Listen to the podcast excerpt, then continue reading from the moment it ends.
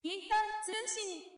はい、穂積です。中澤武史です。はい、では本日もゲーゲの鬼太郎の感想会と言ってまいりましょうか。はい、行で、参りましょうか。ってまいりましょうか。でいいのかな？はい。参りましょうか。なんか日本語的におかしかったけど、まあいいや。詳しいけど、まあいいでしょう。うん。えー今回第70話、霊障足跡の回です。はいもうもう70ですからね。70話ですよ。えなんか国入りがね。えーねもう70、70だったらもう年齢の人間に数えたらもう年金もらえますよね、70だったら今。まあ、その例えもどうかと思いますけど。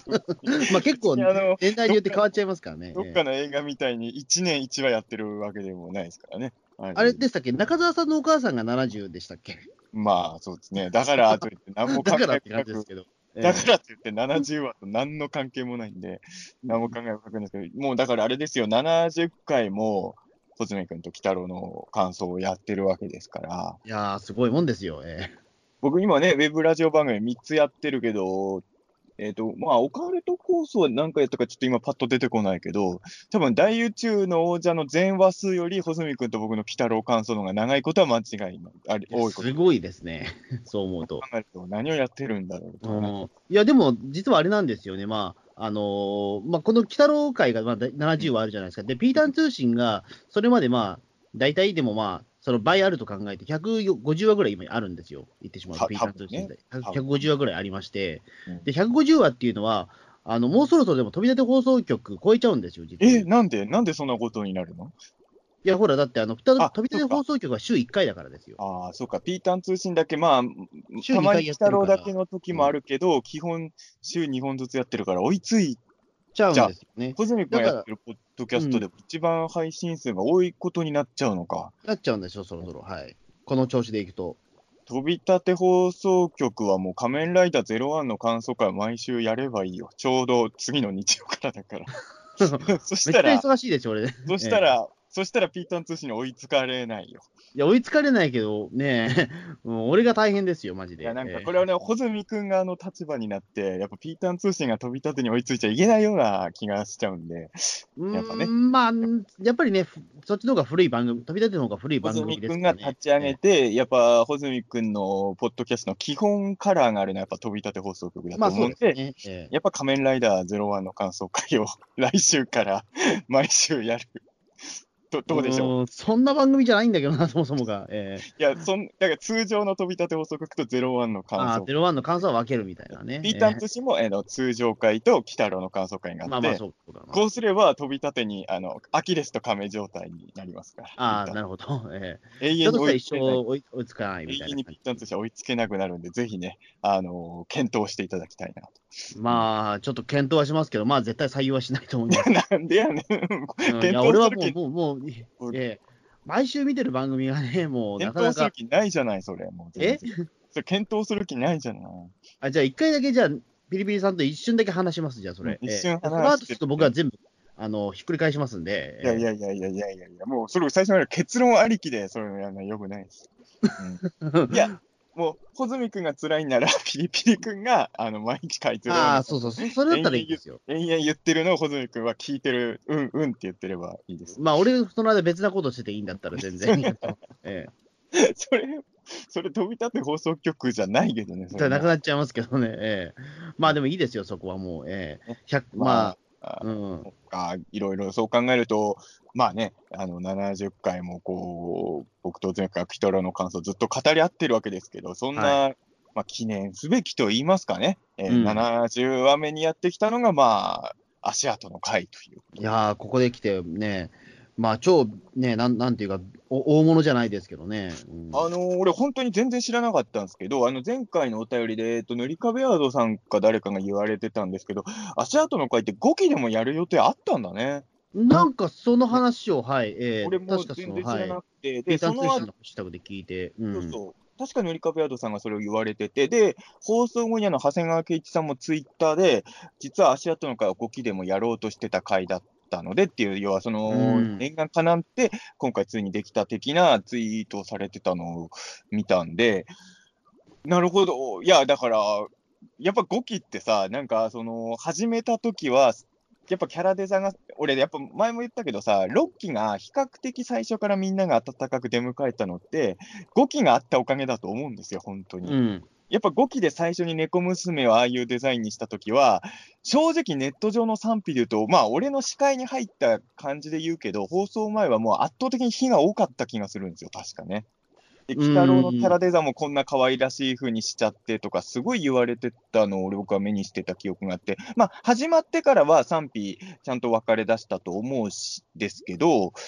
まあそういう意味で言うと、あの5期があったおかげで、6期の猫姉さんとかは発表の時点でもう、もちろんびっくりした人はいっぱいだろうけど、そんなに批判の声も出てなかったような気はしうた。んまあなんかあれですよね、だからその5期の猫娘の前例があるから、まあ猫娘はもう結構いじられちゃうんだろうなっていうのが、うんまあ、鬼太郎ファンの間でも認知されてたというかね、まあもちろんだからあんまり鬼太郎に思い入れがない人は、ただただびっくりしたっていうのがうん。多分真実だと思うし、あ猫娘ってこんなだっけみたいなのはあったと思いますけど、まあね、ええうん。まあ多分5期に比べれば、まあ多分3ピピの意見はあんまり実は聞いてないのかもしれないですけど、俺は少なくとも俺はそうだったので、うん。まあでもやっぱり5期って、その、特にまあ、見た上で批判してる人はしょうがない、嫌いな人はしょうがないけど、見ないで5期嫌ってる人も、僕の周りも悲しいかな、結構いるんですよ。今でもいるんですよ。あまあ、今でもその人は6期も見てないですけど、うん。まあでも、あの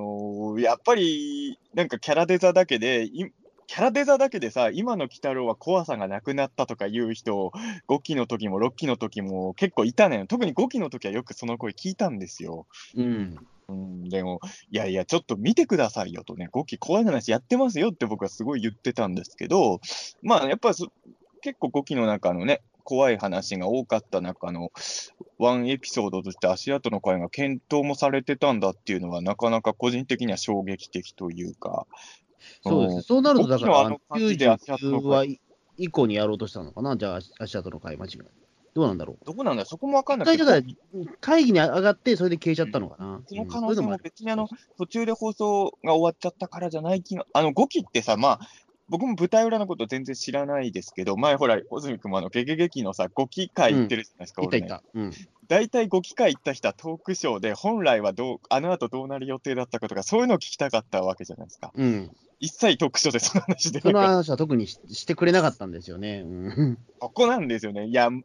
トークショーぐらいのなんか腫れ物に触っちゃいけないような感じというかね、なんていうか、えーそれはちょっと、ちょっと感じてしまったところがありまして。ね最近、ルパンレンジャー対パトレンジャーの公式読本を買ったんですけど、うん。あファンが、ファン、まあファンもいろいろいるけど、僕が一番読みたいのは、明らかに番組の途中でちょっと路線変更というか、まあおもちゃの売り上げの問題とかが作品の作劇に関係ししちゃったんだろうなっていうのは、もう見てる、もう少なくとも大きいお友達はみんな分かってるわけですよ。うん、で、そこのそういうことになっちゃった上で、じゃあどうしようかっていう苦労話とかを読みたいんですよ、こっちはインタビューで。うん、でもやっぱそういうとこは一切出してくれないんですよね。もうちょっと時間が経ったら出るんですかね。あの例えば、まあ、古い例で言うと、仮面ライダーが急に2号が登場したその裏話みたいなとか。でもそれは多分当時も言えたんじゃない？あれ、その時代、時代もあると思うけどね。うん。だからまあ商業誌だと、同人誌とかだったらもうちょっと言えるのかな。あの、この間さ、あの、同人、早稲田の特撮研究会みたいな、えっ、と、ちょっとサークル名忘れちゃったけど、同人誌で田口清隆監督のロングインタビュー本の同人誌を買ったんですよ。まあ、かうん結構前に買ったんですけど、おそらく宇宙船とかじゃ載せられないだろうなっていうとこ、結構踏み込んだ発言載ってるんですよ。やあっぱり商業誌とかじゃ、やっぱこういうとこが同人とかの強さなのかなとは。あ、思いねまあ、ある程度そうですね。うん。まあ、ななんていうか、ちょっとやりすぎても、まあ別にね、うん。責任は俺しか、俺が取ればいいやっていうところというかね、その周り、周りに一人だけ責任取ればいいからっていうところはあるのかもしれないですけど、そこはだから、あのまあもちろん答える側のね、あの、どこまで言うかどうかもあるし、そもそも会社によってルルールも違うからわかんないけど、ちょっと五木鬼太郎の末期の話とかは、どっかの同人誌とかでむしろ書いロングインタビュー本とか読みたいなと、ちょっと。うん、まあ10年経ってもまだちょっとね、このあたり厳しいのかなとも思うし、まあ、うん。もう多分ね、僕の予想だけど、5期の足跡の回は、あの別にその、途中で放送が打ち切りになっちゃったからなできなかったんじゃなくて、おそらく初期回でやろうとしてたんだとは思うんですよ。うんあのこれはもう見てても明らかに思うんですけど、やっぱりホラー系の話が後半、だんだん減ってってるんですよね、5期は。初期は結構怖い話、意外と短いスパンで入ってたんですけど、多分まあ、ね、裏事情なんも知らないですけど、おそらくいろんな理由があって、ちょっと怖い話はあんまりできないんじゃないかになってったようには、正直見てる方としては感じたけどね。明らかにうん。途中から怖い話極端に減ったと思うし、あと、最初に5期の西洋妖怪と戦う話は前後編だったけど、その後前後編の話が全然来なくて、うんどう考えてもこれ1話でまとめる話じゃないだろうっていうのも前後編になってないからなんでだろうなと思ったら、後で何かの本読んだら、前後編に分けた時に後編の視聴率があんま良くなかったらしいんですよね。まあそれはでもよく聞くんですよ。やっぱ、まあね、うん。あの、後編って新聞のラテ欄に書いてあったら、先週見てない人ってやっぱ見ない。振り落とされちゃいますからうね。ん。だからどうしても、確かに前後編ってつけないリスクはね、あるんで、その割には、そう考えると6期はね、割と前後編もややり続けてるし、怖い話も、あのー、2年目に入ってもどんどん入ってきてるので、うん、なんですかね、そういうところはちょっと、5期も好きで見か見応援し追いかけてた人間としてはちょっと嬉しいっていう気は。うんそうか、だから初期エピソードにするんであれば、もしかしたら、まあわかんないですけど、僕の勝手な妄想ですけど、今回だから、そのね、えーと足跡の回で、まあ、うん2006年っていうか、その13年前っていうのは非常に大事になってきてるじゃないですか。おちょうど5期や、やり、する寸前ですよね、多分そうなると。確かに。5期の頃のなんか、そういったことを考えられて、なんかね、長谷川さん脚本書かれたのかなとも一瞬なんか思った。ちょっと思うね。だって5期の頃の少年だもんね、男の子。そうそうそう。うん。うんいや、でもね、まあ、その、そういう意味で言うと、足跡の会は本当満を持して2期以来のね、まあ、6期ってうんそこもあれだもんね、2期以来の映像化が結構多いじゃないですか。うん。そこはちょっとやっぱ、うやっぱ2期ってのは、ちょっと特別なものがあるじゃないですか、鬼太郎ファンにとっては。そうですね。まあ、一番再放送が多かったのがあれなんでしたっけ ?2 期なんでしたっけ？どうなんだろう？それはでも、俺の世代だ世代はそうか。あの、なんか、あのー、70年代に少年期を過ごした人は、なんか一番まあ思い入れがあるというかね。え俺の世代だと圧倒的に再放送といえば僕も3期。僕も3期なんですけども、うん、だから2期に再、っていうかむしろ2期なんていうのはレンタル屋で初めて借りてみた。逆に僕らの世代って、ちょっとレアだったりしますよね。多分2期とか、まあ1期、一期もそう、いや、てか2期俺多分テレビで見たことないもん、普通の。僕もないです、正直。ううんん。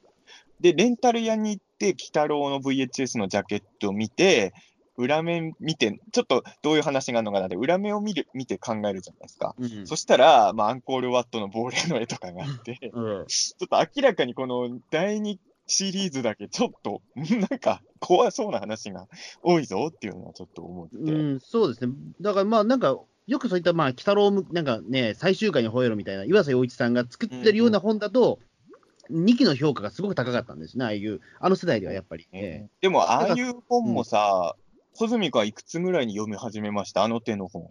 僕、小6の時もう読んでます。早いね。早いんですよ、実を言うと。ええそうか俺は、俺最初に読ん、俺がだからあの手の懐かしアニメ本とか、トラウマアニメ大全的な本を最初に読んだのが多分、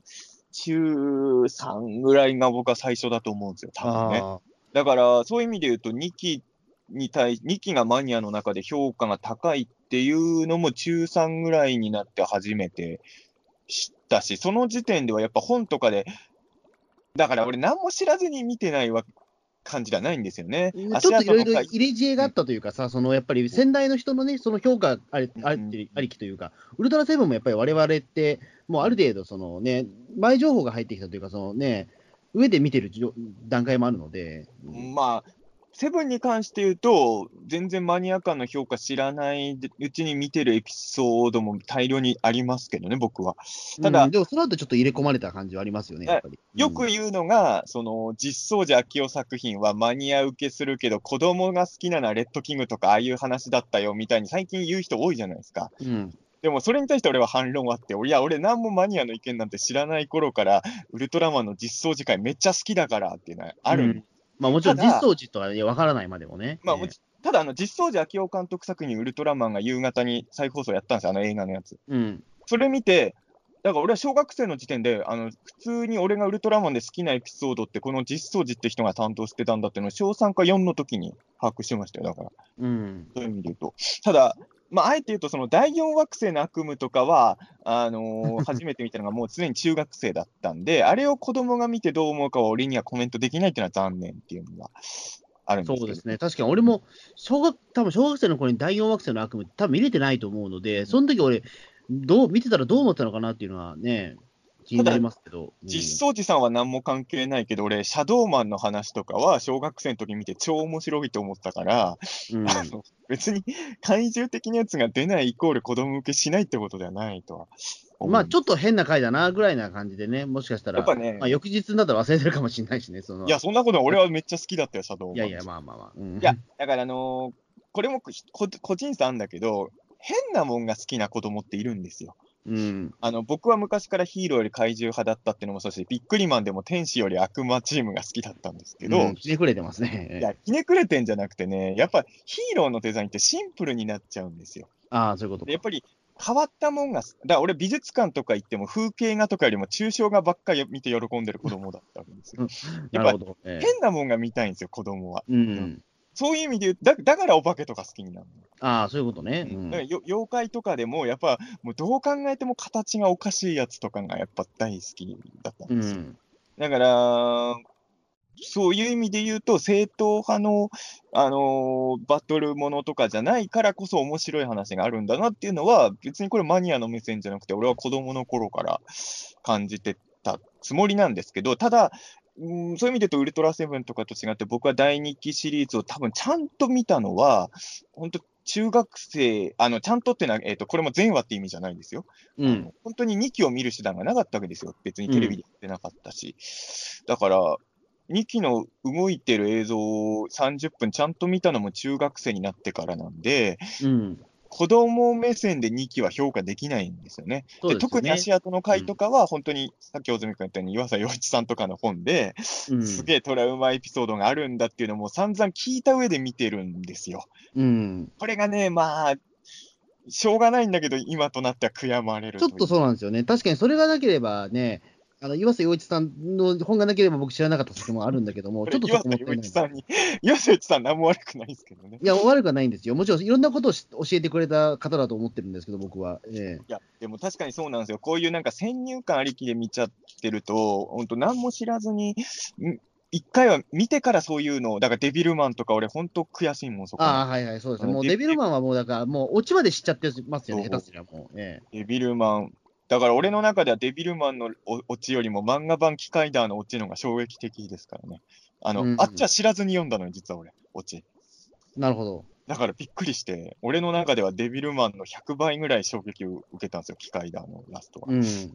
だから、こういうのはね、難しいところで、ああいうマニア向けの本っていうのは、だから、中学生ぐらいでつい手取っちゃうんだけど、もうちょっと大人になってから手に取った方がいいのかなとかも最近は。うーん、でもまあそうなるとでも、多分出会えなかった作品の方が多くなっちゃうんだろうなと思まあ、それもそうなんだよ。やっぱ、ああいうちょっともったいないんですよね。やっぱり、あの時代、あの世代にやっぱりね、触れたからこそ、やっぱデビルマン読んだし、機械ダーも読んだしみたいなところはね、僕らの世代はあるんですよ。いや、うん。俺のせ、俺もも間違いなくそうだし、まあ、これもあんま良くないかもしれないけど、怪獣バウ読んでなかったら見てなかったやつもいっぱいある。うん、僕も怪獣バー大好きなんうんで、でもあれ、あれが入り口っていうのは、やっぱりいろんないい面も悪い面もあるんだろうなとは確かにね。まあそうですね、やっぱりそこのね、まあ一一種のその呪縛みたいなところから抜け出すのにちょっと時間かかったりはしましたから、ね、だからそういう意味で言うとね、素直に第2期っていうのを見たかったなっていうのは、今でもちょっと、えー悔やみとしてはあるんですけど、ちちなみに、穂積君の中では、これ、あの今回のじゃけ2期の足跡の回は、どういう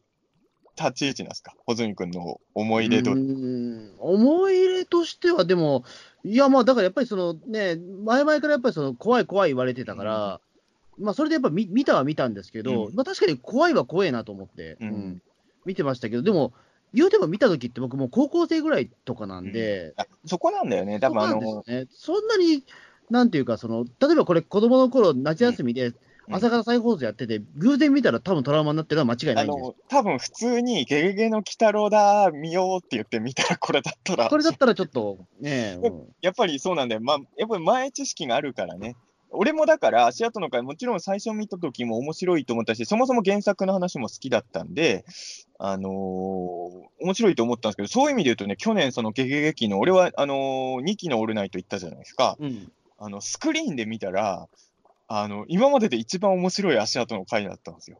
ああ、初この初見の時よりもね良かったんですよ、足跡の回スクリーンで見たら。で、あこんなに足跡の回って面白い話だったんだって衝撃受けたのは、うん、本当にまだ1年経ってない そうですね、本当に。つい最つい最最近の出来事です、ね。こういうことがあるとね、ゲゲゲの鬼太郎は全話スクリーンでやるべきなんじゃないかってちょっとね、毎日調布でやるべきですね。毎日、まあ毎日いけないけどね、ええ。ええちょっとね、あのースクリーンで見ると変わるものってあるんだなとは。うん。あのーでも本当にね、なんていうんですかね、その、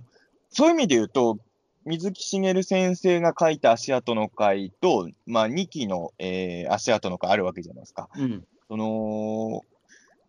まあ、この2つでも俺はちょっと実は意味合いが結構変わってると思うんですよ。あの、なんていうんですかね、まあ、結構その水木原作の足跡の回は、まあうん本当にドシンプルな話ですもんね、だから。うんうんまあ、あのー要は、たたりを恐れない若者が罰当たりなことして罰にああるって当たるいう。っていう、いそれ以上でもそれ以外ではじゃない話なんですよね。うん。ただやっぱりその、そこで僕なんか思うのは、まあ、前回のピーターン通信でちょっと話した話の続きになるんですけど、やっぱあの、水木しげるの漫画ってあんま怖くないみたいな、あの、これ批判で言ってんじゃなくて、あの、褒めてる人がその言葉使うときあるじゃないですか。うん。その妖怪とかそういう幽霊とかそういうのは怖いと思ってる人がいっぱいいるし、自分も苦手だけど、水木先生の漫画は温かみがあるから、あの、安心して読めるみたいな、なんか、水木先生褒めてると思うんですけど、うん、そういうコメントを見るたびに、まあ、わかるはわかるんだけど、そういう作品もあるんだけど、完全には同意できないのは、水木先生の漫画って怖いの多いじゃないですか、実は。うん、多い。うん、で俺もだからさ、その3期、俺は鬼太郎3期世代ですけど、えっ、とね、まあ、鬼太郎でしか水木しげる先生、まだほと鬼太郎と妖怪図鑑の水木しげるしか知らなかったときに、たまたま近所のラーメン屋さんに行ったら、水木しげる先生の漫画が置いてあったんですよ。おおで嬉しいと思って読んだら、それがいわゆる水木先生の短編集だったんですよ。風刺漫画とか、あの短編がいっぱい載ってて、まあ、はっきり言っては報われない話が大量に載ってる えこれ衝撃を受けたんですよ、子供の頃に。水木しげる怖いってなって。そうそう。だから、あの水木しげる先生の漫画怖くないっていう評価はね、あのちょっとね、あの言いたくなる気持ちはわかるんだけど、怖くないっていうのを言っちゃうと違うんじゃないかな、みたいなね。えそうですね。まあ、多分だから、その、今の、なんかホラー漫画とは違うじゃないですか。やっぱ、うんホラー漫画と一言で言うことではないんだけども、なん、なんていうんですかね。だから、ジャンル的に本当にだからね、なんとも、うん、ちょっとヒューマンチックもあるんだけど、やっぱホラーもあるし、みたいなところのね。うん、ホラー。でも、あのホラーとしてもすごい怖いのもあるじゃないですか。うん、まあ、本当に足跡の回は多分ホラーだと思いますけど。この回も怖いし、あの、破壊しを掘る男だっけタイトルあはいはいはいはい。ええもうあれも墓怖い守。何でしたっけ墓守でしたっけ、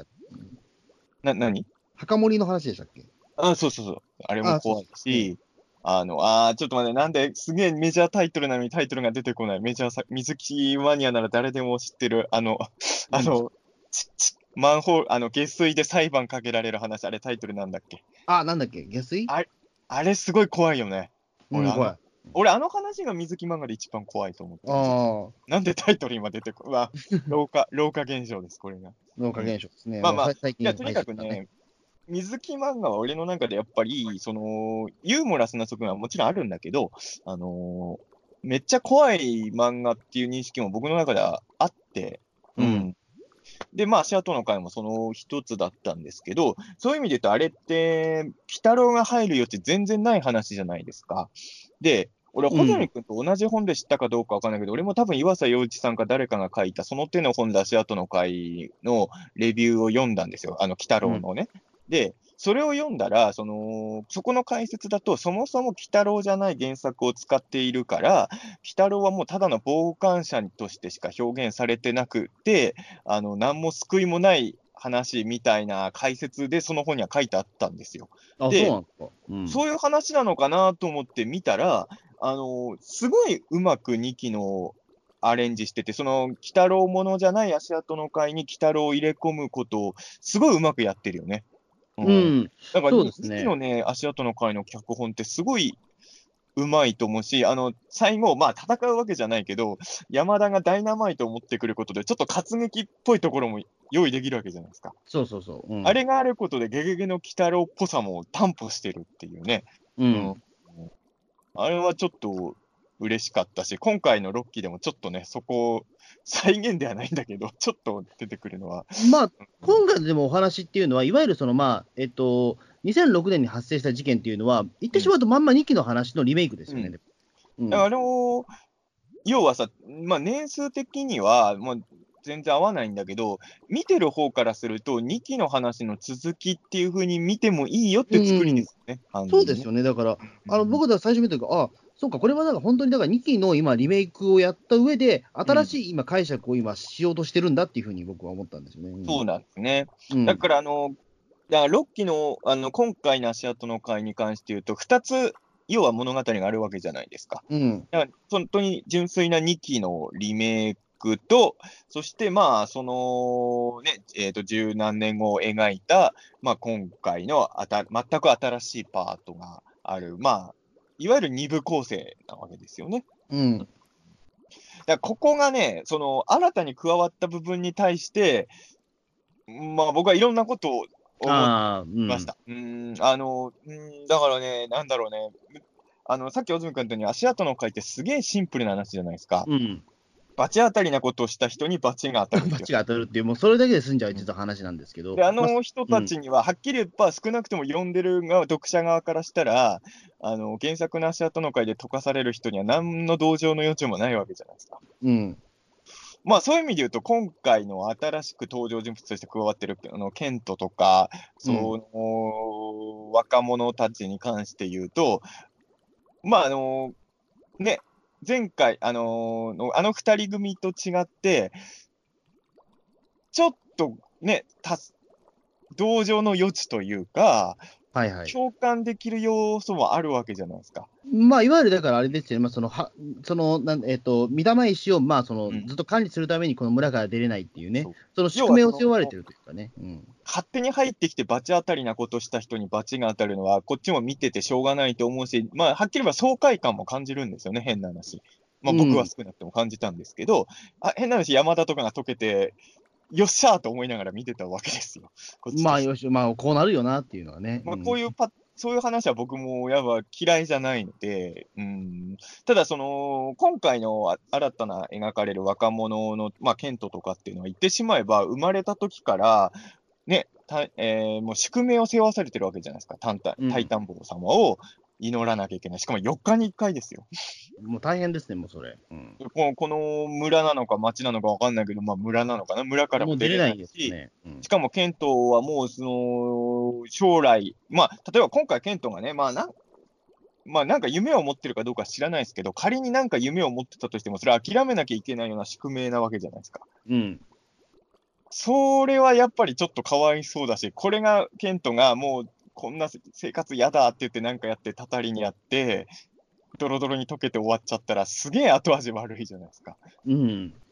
それはやっぱり今までの足跡の書いた全く違う異質のドラマが入り込んできたので、ここに関しては多分見る人によっては感想分かれんじゃないかなと僕はちょっと思ったんですけどね。うん。あの、うん。おそらく。ま、今までの足跡の会にはなかった要素ですからね、これは。ああうんまあでもなん、なんていうか、まあ、言ってしまうと、なんかそのね、えっと、2期 ,2 期の話で、すべてが実はその、なんて先のテーマとしては完結はしてるので、うん。まあ、その先というか、そのね、一応だからその、えっとまあ、悪いことが起こるっていうことは、もうとりあえず視聴者に見せておいて、その後を考えてもらうっていうコンセプトだったら、僕、すごくこれはもうかなり好き、もう、なんていうか、ね、あの見てうなったとこなんですけど。全くに新しい、あの、全部そのまんまやるんなら新しく作る必要ないって本当に、いや、本当にだからね、俺今回改めて思ったけど、2期の時のあの足跡の会の鬼太郎の脚本って完璧だったんだなと思って。うん、あそうですあの原ね。作を鬼太郎でやるっていう時に、あれ以上の脚本って多分ないんじゃないかなと思って、そうなる以上はもう新しい要素を何か加えるしかないっていそうですう。ね。ニトログリセリンがね、ダイナマイトになるぐらいじゃないですからね。うんそれぐらいの違いですよね、正直。ええあと、ネズミ音が出ないぐらいか。あ、ネズミのとこね、今回出ないですけど、うん今回はでもあのー、鬼太郎と目玉親父しか出ないかなと思ったら、砂かけがね、最後の最後に出てくる。うん。ょっとびっあれでもロッキーってこのパターン多いんだけどさ、あの、いあの、縄文時の時の一旦モメンとかもそうなんだけどさ、セリフ一言もある時喋らせないんですね。これはやっぱり節約なんですか？単純に 声優さんのキャラの。うん、まあ、それももちろんあるでしょうしね、まあ、うん、一言のためにやっぱ来てもらうのも悪いしみたいなのは。いや、ねでも、いや、声優さんは一言のために呼んでもらったって別に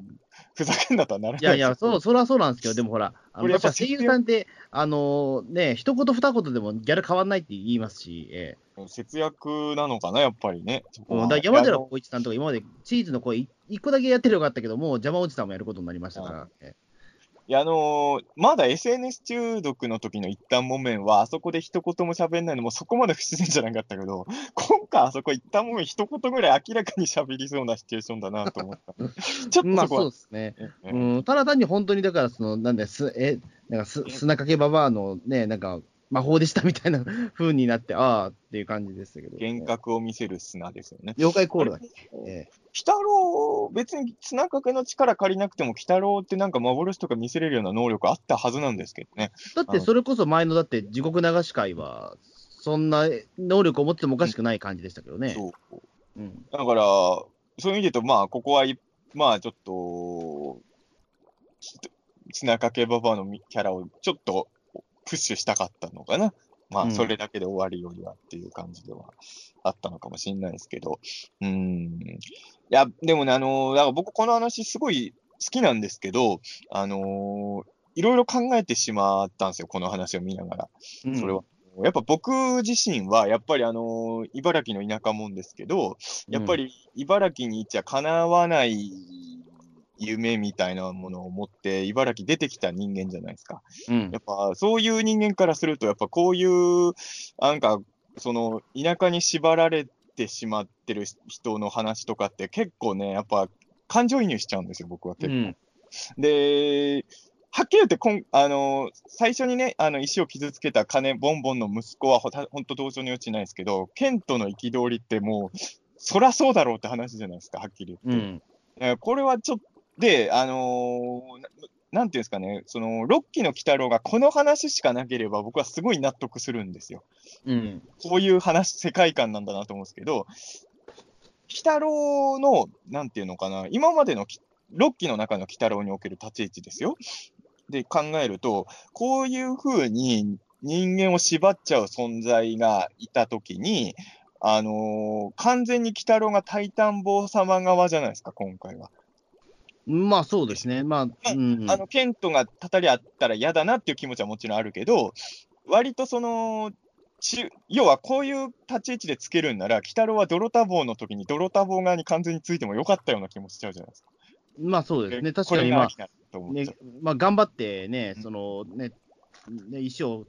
ぶっ壊すみたいなこともよかったのかもしれないし。ええだから、あのーいや、そういう話にしてほしかったって意味では決してないんないんだけど、まあそれはね、うん。ちょっとね、やっぱ鬼太郎、ロッキー鬼太郎をずっと見ていた人間からすると、完全にタイタン坊様寄りになってることが、ちょっとだけ不思議に思っちゃって、その、うんまあ、ただ僕、これに関してはね、僕もいろんなことを考えたんですよ。あのーまあ、まずこれはね、鬼太郎どうこうじゃない話で言うと、僕はこの話全然ありだと思ってるのは、あのーはっきり言って理不尽な話だとは思うんですけど、神様の話とかそういう話調べていくと、理不尽な話だらけじゃないですか、実は。まあそうなんですよね。うん。だから、その、そういうもんなんですよ、神様って言われたら、僕もそうだと思うんですよ。だから、こういう理不尽な話がダメっていう話じゃなくて、鬼太郎をずっと見続けてきた人間からすれば、鬼太郎がこういう場合に、その、こういう立ち位置でいるっていうのが、僕はちょっとだけ違和感を感じちゃったんですよね。うん。ああ、なるほど。うん、逆に言うと、そういったちょっと縛られてしまった人間っていうのを若干解放させるのも、キサロの役目じゃないかと。まあ、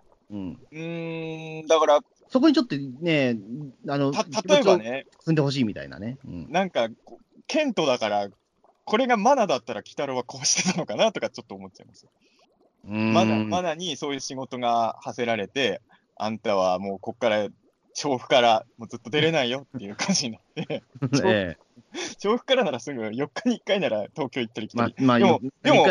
海外旅行とかもう多分ケントできないですからね。できないですね。うん4日に1回やんなきゃいけない。だから、あのーやっぱり、それに対して鬼太郎が、まあ途中でさ、そのケントの憤りのそういう気持ちも分かるみたいなこともちょっと言うじゃないですか、鬼太郎が。気持ちもわかるんだけど、かといって、うん、まあ、ちょっとケントの気持ちもわかんないな。勝手に出てきゃいいと思うんだけど、なんでいちいち、あの、石をく、石を砕いてから行こうとするんだっていうのは、ちょっとね、僕も思うんですけど、うん、ん、まあ、やっぱだからあれじゃないですかね、その、親父とかがすぐ追ってくるからとかいうことなのかもしれないですけどね。親父が追ってくると石を砕かなきゃいけないんですか？もともとのそのものがなくなったら、まあ、いや、でも、ほら俺もそれ最初そう思ったのよ。でも、ケントさ、一かけら削ったぐらいで満足して帰ってっちゃうじゃないですか。ちょっとあ、あそこでよくわかんなかったのよ。うん、確かにね。壊してやるって言って、一か最けら削って初からダイナマイト持ってきてくれれば、ね、全然問題なかったんだけど。うん、お前は何しに来たんだよってちょっと思いましたよね。一かけら持ち帰った時に。うん。あそこら辺はちょっとケントの考え方がよくわかんなかったんですけど、だまあ、あれじゃないですか、うあの、一かけら砕いて、ほら、呪いはねえだろっていうことを、親父に見せつかす、ね、ね見せて、それでまあ、じゃあ俺は出てくからなっていうようなことしたのか、したかったのかな。うん、そういうことなのかな。まあ、だからその辺が多分まあ時間の問題もあるんだろうけど、結構今回僕はこういうことなのかなって考察しながら見る回だなと思って、あの、作中で描かれてないことは個人的にはいろいろ妄想しました。あの、鬼太郎が、要はタイタン坊様がに完全に立ってることもね、要はあの、この話の中だとタイタン坊様のたたりの部分しかフューチャーされてないじゃないですか。うん。でもおそらく過去にいろんなことがあって、タイタン坊が様があそこに封印、封印でいいのか？封印かどうかわかんないけど、あそこにいるのにはいろんないきさつがあって、おそらくケントも含めてあの村の人たちはタイタン坊様がいなかったら、今がないぐらいやばかったのをタイタン坊様がもう命をかけて救ってくれたとかね。な、なんかがあるんだと思うんですよ。これ僕の妄想ですけど、そうじゃないと、少なくともロッキーの鬼太郎が完全にタイタン坊様側につくのはおかしい気がするんですよね。うん。まあまあ、そういったまあ宿命みたいな、ね、まあ、課せられた人たちって、まあやっぱりいますからね、そこでまあ、そういったもの一つとして、まあ、ん。許容しろよって話なのかもしれないき、でも、例えば、まあ、天皇家みたいなことなのかもしれないけどね。そう、わかる。俺もね、実はこの話見てすぐ天皇家のことも思ったし、うん。あと、まあ僕ね、まあ、穂積君も知ってると思うけど、僕、僕こういう仕事してるから、今でも、なあのなかなか、なかなか理解しがたい風習が残ってる村とか島って、本当に現実に今の日本でもありますからね。うん。絶対に犬を飼っちゃいけない島とかね。ありますね。あの犬を持ち込んだら海に捨てられる島とか、リアルに今でもありますからね。うん。うん、だから、あのーあると思うんですよ。で、僕もそういう物語としては全然これありなんだけど、こういう宿命に背負わされてる人を前にしたときに、宿命なんだから仕方ないよっていうキャラだったっけかな、鬼太郎はっていうのがちょっとだけやっぱ見て思っちゃったよね。だそこで言うと僕でもちょっと今思ったのは、あの、もともとそこまで呪いはなかったんじゃないかっていうような話、説もないですかね、もうこれ、話として。この場合、あれでしょう、だからその、俺もちょっとそれも考えたんですけど、ケントの病気は、そうそう、偶然だったんじゃないかっていう。ええたまたまそのタイミングでっていうことでしょ？そうそうそう。うん、ここはねケンドのだから、だからその親父がその俺の代で終わりにさせようっていうふうに考えたのは、あのそれでまあ、ちょっと気にしすぎだったっていうかさ、うん。っていたう、難しいよね、正正直、この話を見るだけだと、俺もその考察はちょっと考えたんだけど、見てる限りではやっぱりそういうふうには見えにくいですよね。でもその後まあなんていうか、ね、でも結局、風習ってそういうことじゃないですか。うんそのね、昔からの風習って結局そういうことだと僕思うので、いや、でも、やっぱりその気にしすぎたことによって、まあ、また悪いことが起こったろ、じゃあ続けていくしかねえんだっていうものが何十年も続いちゃうっていうことだと思うんですよ。この話の難しいところは、あと俺と穂積君の見方の違いで言うと、俺はリアルにたたりみたいなものをちょっと怖がってる人じゃないですか。うん。穂積君はたたりがあるスポットとかでバンバンバチ当たりなことをリアルでしちゃう人じゃないですか。まあ、たたりがないって絶対思ってれば、たたりって絶対起こんないので。いや、そんなことはない、そんなこいや、とい。たいやだから、たたりっていうことを気にしなければ、たたり絶対起こんない。切りすぎっていうことで、全部たたりが起こると僕はいや俺もに思ってて100%たたりがあるという気はないけど、やっぱりどっかに本当にそういうことあるのかなって気持ちは僕は正直ありますよ。うん。だだから、こういう話って怖いと俺は思うんですよ。やっぱあの、うんあの例えばね、リアルにね、あのゴジラみたいな放射能を吐く怪獣がいるとは俺は思わないわけですよ。うん。うん、でも、たたりはあるかもと思うわけですよ。やっぱ怖さが全然違うわけですよね。そこうは。ん。まあ確かにね。まあでもちょっとでも、まあなんなんていうんですかね。ただうんそこをね、あのまあ、さっき言った穂積君がまあたたり信じてないのは別にいいんですけど、うんそのこのたたりなんてのは全部気のせいから始まってるっていう視点は、少なくとも鬼太郎の中には持ち込めないと思うんですよ。まあまあまあ、それはもうもちろんね、うんこの多分うん鬼太郎の世界軸ではそんなことは絶対ないだろうっていうね。この世界では少なくとも100 100%たたりはあるから、その上であの病気は本当にたたりだったかどうかっていうことを考えると、正直、んこの物語を見る限りで、演出、この回の演出を見る限りでは、あれがタイタン坊様とは関係ないただの病気だったって考えるには、ちょっとピースが足りなすぎる気はするんですよね。でも、タイタン棒ができることを考えたら、うん、あのそう、親父が多分一一番先に死ぬと思うんですよ、多分いや、違うんですよ。でも、タイあのー砂かけばばが幻覚の砂もやったけど、タイタンン坊様は大事な人がいるやつに対しては大事な人から攻撃するんです。ああ、そうかそうかそう。そういうそういう存在だから、あのえだからそれで、なんだろう、その、親父の大切なものを奪い奪ったっていうことなんですかね。だから奪おうとしたっていうこと仮僕は絶対そんなことしないけど、僕が仮にタイタン坊様を傷つけたら、穂積君は98番目ぐらいに溶かされてるんですよ。ちょっと例えが難しいですよ、それ。いやだああの、大事な人から順番に溶けていくとしたら、穂積が多分98番目いや、。まあまあ、そう、そうまあ、そうかもしれないけど、穂積君が溶けたのを確認してから、俺は石を戻して、無事助かるみたいなね。それまでに98人死んでるってことじゃないですか、だとしたらねそれは嫌ですね。それはよくねそれはおかしいじゃん。俺、でもあれちょっと納得いかなくてさ、あの山田はさ、あの結果的にダイナマイトを持ってきたから溶かされちゃったけどさ、一応、ここはタイタン坊さんは心広いと思うんですけど、鬼太郎もあの石を戻したじゃないですか。うん。これで怒りは静まるはずだって言ってたじゃないですか。うん。た多分なんですけど、あれで本当、山田がその後ダイナマイトなんて持ってこなかったら、タイタン坊様は山田溶かしてない気がするんですよね。おそらく。だから、あの先に溶かされたもの存じゃんとはちょっと思いますよね。あれは。あのくっつければ OK ならとはちょっとう思う。ん。だから、まあ、なんていうか、その、神の目線を持ってるというか、たただ単に、だから、そのね、えっ、と、や山田が、だから、その、えっ、と、壊したから山田が悪いんだっていうね。うん。あの溶けた人、山田ともう一人誰だっけ？中村？中村だっけ？そう山田はもう完全にあのサラリーマン山田側のやつが中村なんでしょ、確か、これ。あれ、あ、そうなんだっけ？あれ逆なんだ。た多分そうだと思ってた。ややこしい。あ、俺ごめん、ずっとさっきからあの、サラリーマン山田の方山田っつってたけど、そうなの？逆なの？なんか、いや、いや、わかんない。もしかしたら違ったやもしれない。てくれよ、そんなネーミング。ややこしすぎるわ。うん。え、まあでも確かに2期の、二期の山田と中村ってそうじゃなかったっけ？ごめん、もう、俺も見たはず。なんだあれ山田じゃないんだ、こっちがと思って。あのルックスで片方、別の方山田っていうのは、本当、ちょっとそんな引っ掛け問題みたいなのやめてくださいよ。まあまあまあまあ、ちょっとまあ、そこはちょっと。その間、じゃあ見た目でええサラリーマン山田の方を山田って言いますけど、あ、じゃあそうしましょう。じゃあ、ここで。すごいよね。あのーええとりあえず友人なんでしょ、一応、あいつ。まあ、うんの方あの目の前で溶けてるのにさ、これは宇宙細菌かもしれないぞっていうさ、ああの辺はでもちょっと水木しげるっぽいよね。うん。あれそんなば、そんなリアクション全くリアリティないんだけどさ、うん、あと、仮に宇宙細菌だとしたら、お前も危ねえだろうってなるんですけどね、そんな。まあそこはもうなんか、ま、マッドサイエンティストなんでしょうね。もうそこはもう 完全に。ええ隔離しないとお前も危ないぞって思うんですけどね、仮に今感染してないとしてもね。うん。まあでもね、まあそ山田曰くだから、その整形手術すれば大丈夫だっていうね。いや、そういう溶けてる人に対して整形手術してるから大丈夫だってのはもうめちゃくちゃですけどね。もう高須先生は多分逃げ出すと思うんですけどね、あれ見たらね。ええいくらなんでもそういう問題じゃないからね、これは本当あれ。うんそうそうそう。え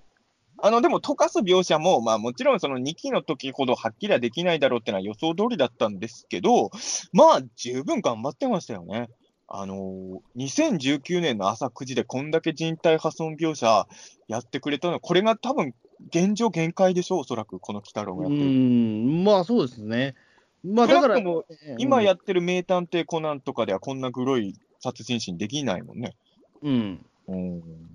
そうですね。まあだから本当に肝心なところは、まあうまくその黒いところでぼかしたというかさ。あれはどうどうなんですか？黒いところでぼかしてるっていうのは、いわゆる本当に視聴者に向けてのモザイクなんですか？それとも現実にあの世界観では黒いモヤモヤみたいのに囲まれて、そこの中で溶けてるって描写なんですかね、あれは。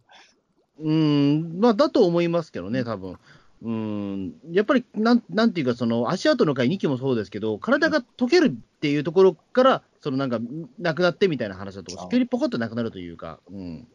やっぱり。体が溶けていくっていうような描写に近いと思うんですけど、うんやっぱそれで言うとまあ壊死していくみたいな感じなんじゃないですかね、黒くなって。指がなくなってるっていうのが衝撃的なわけじゃないですか、最初にね。最初ね、えじゃあ、やっぱりそこだよね。いや、まあね、いだから本当に、いや、ここまでやってくれてありがとうございますって感じの。い ありがとうございます。や、ほうんん、でもそうじゃない？やっぱね、なかなか、今俺もいろんなアニメとか、まあ実写だと特撮とかも見てるけど、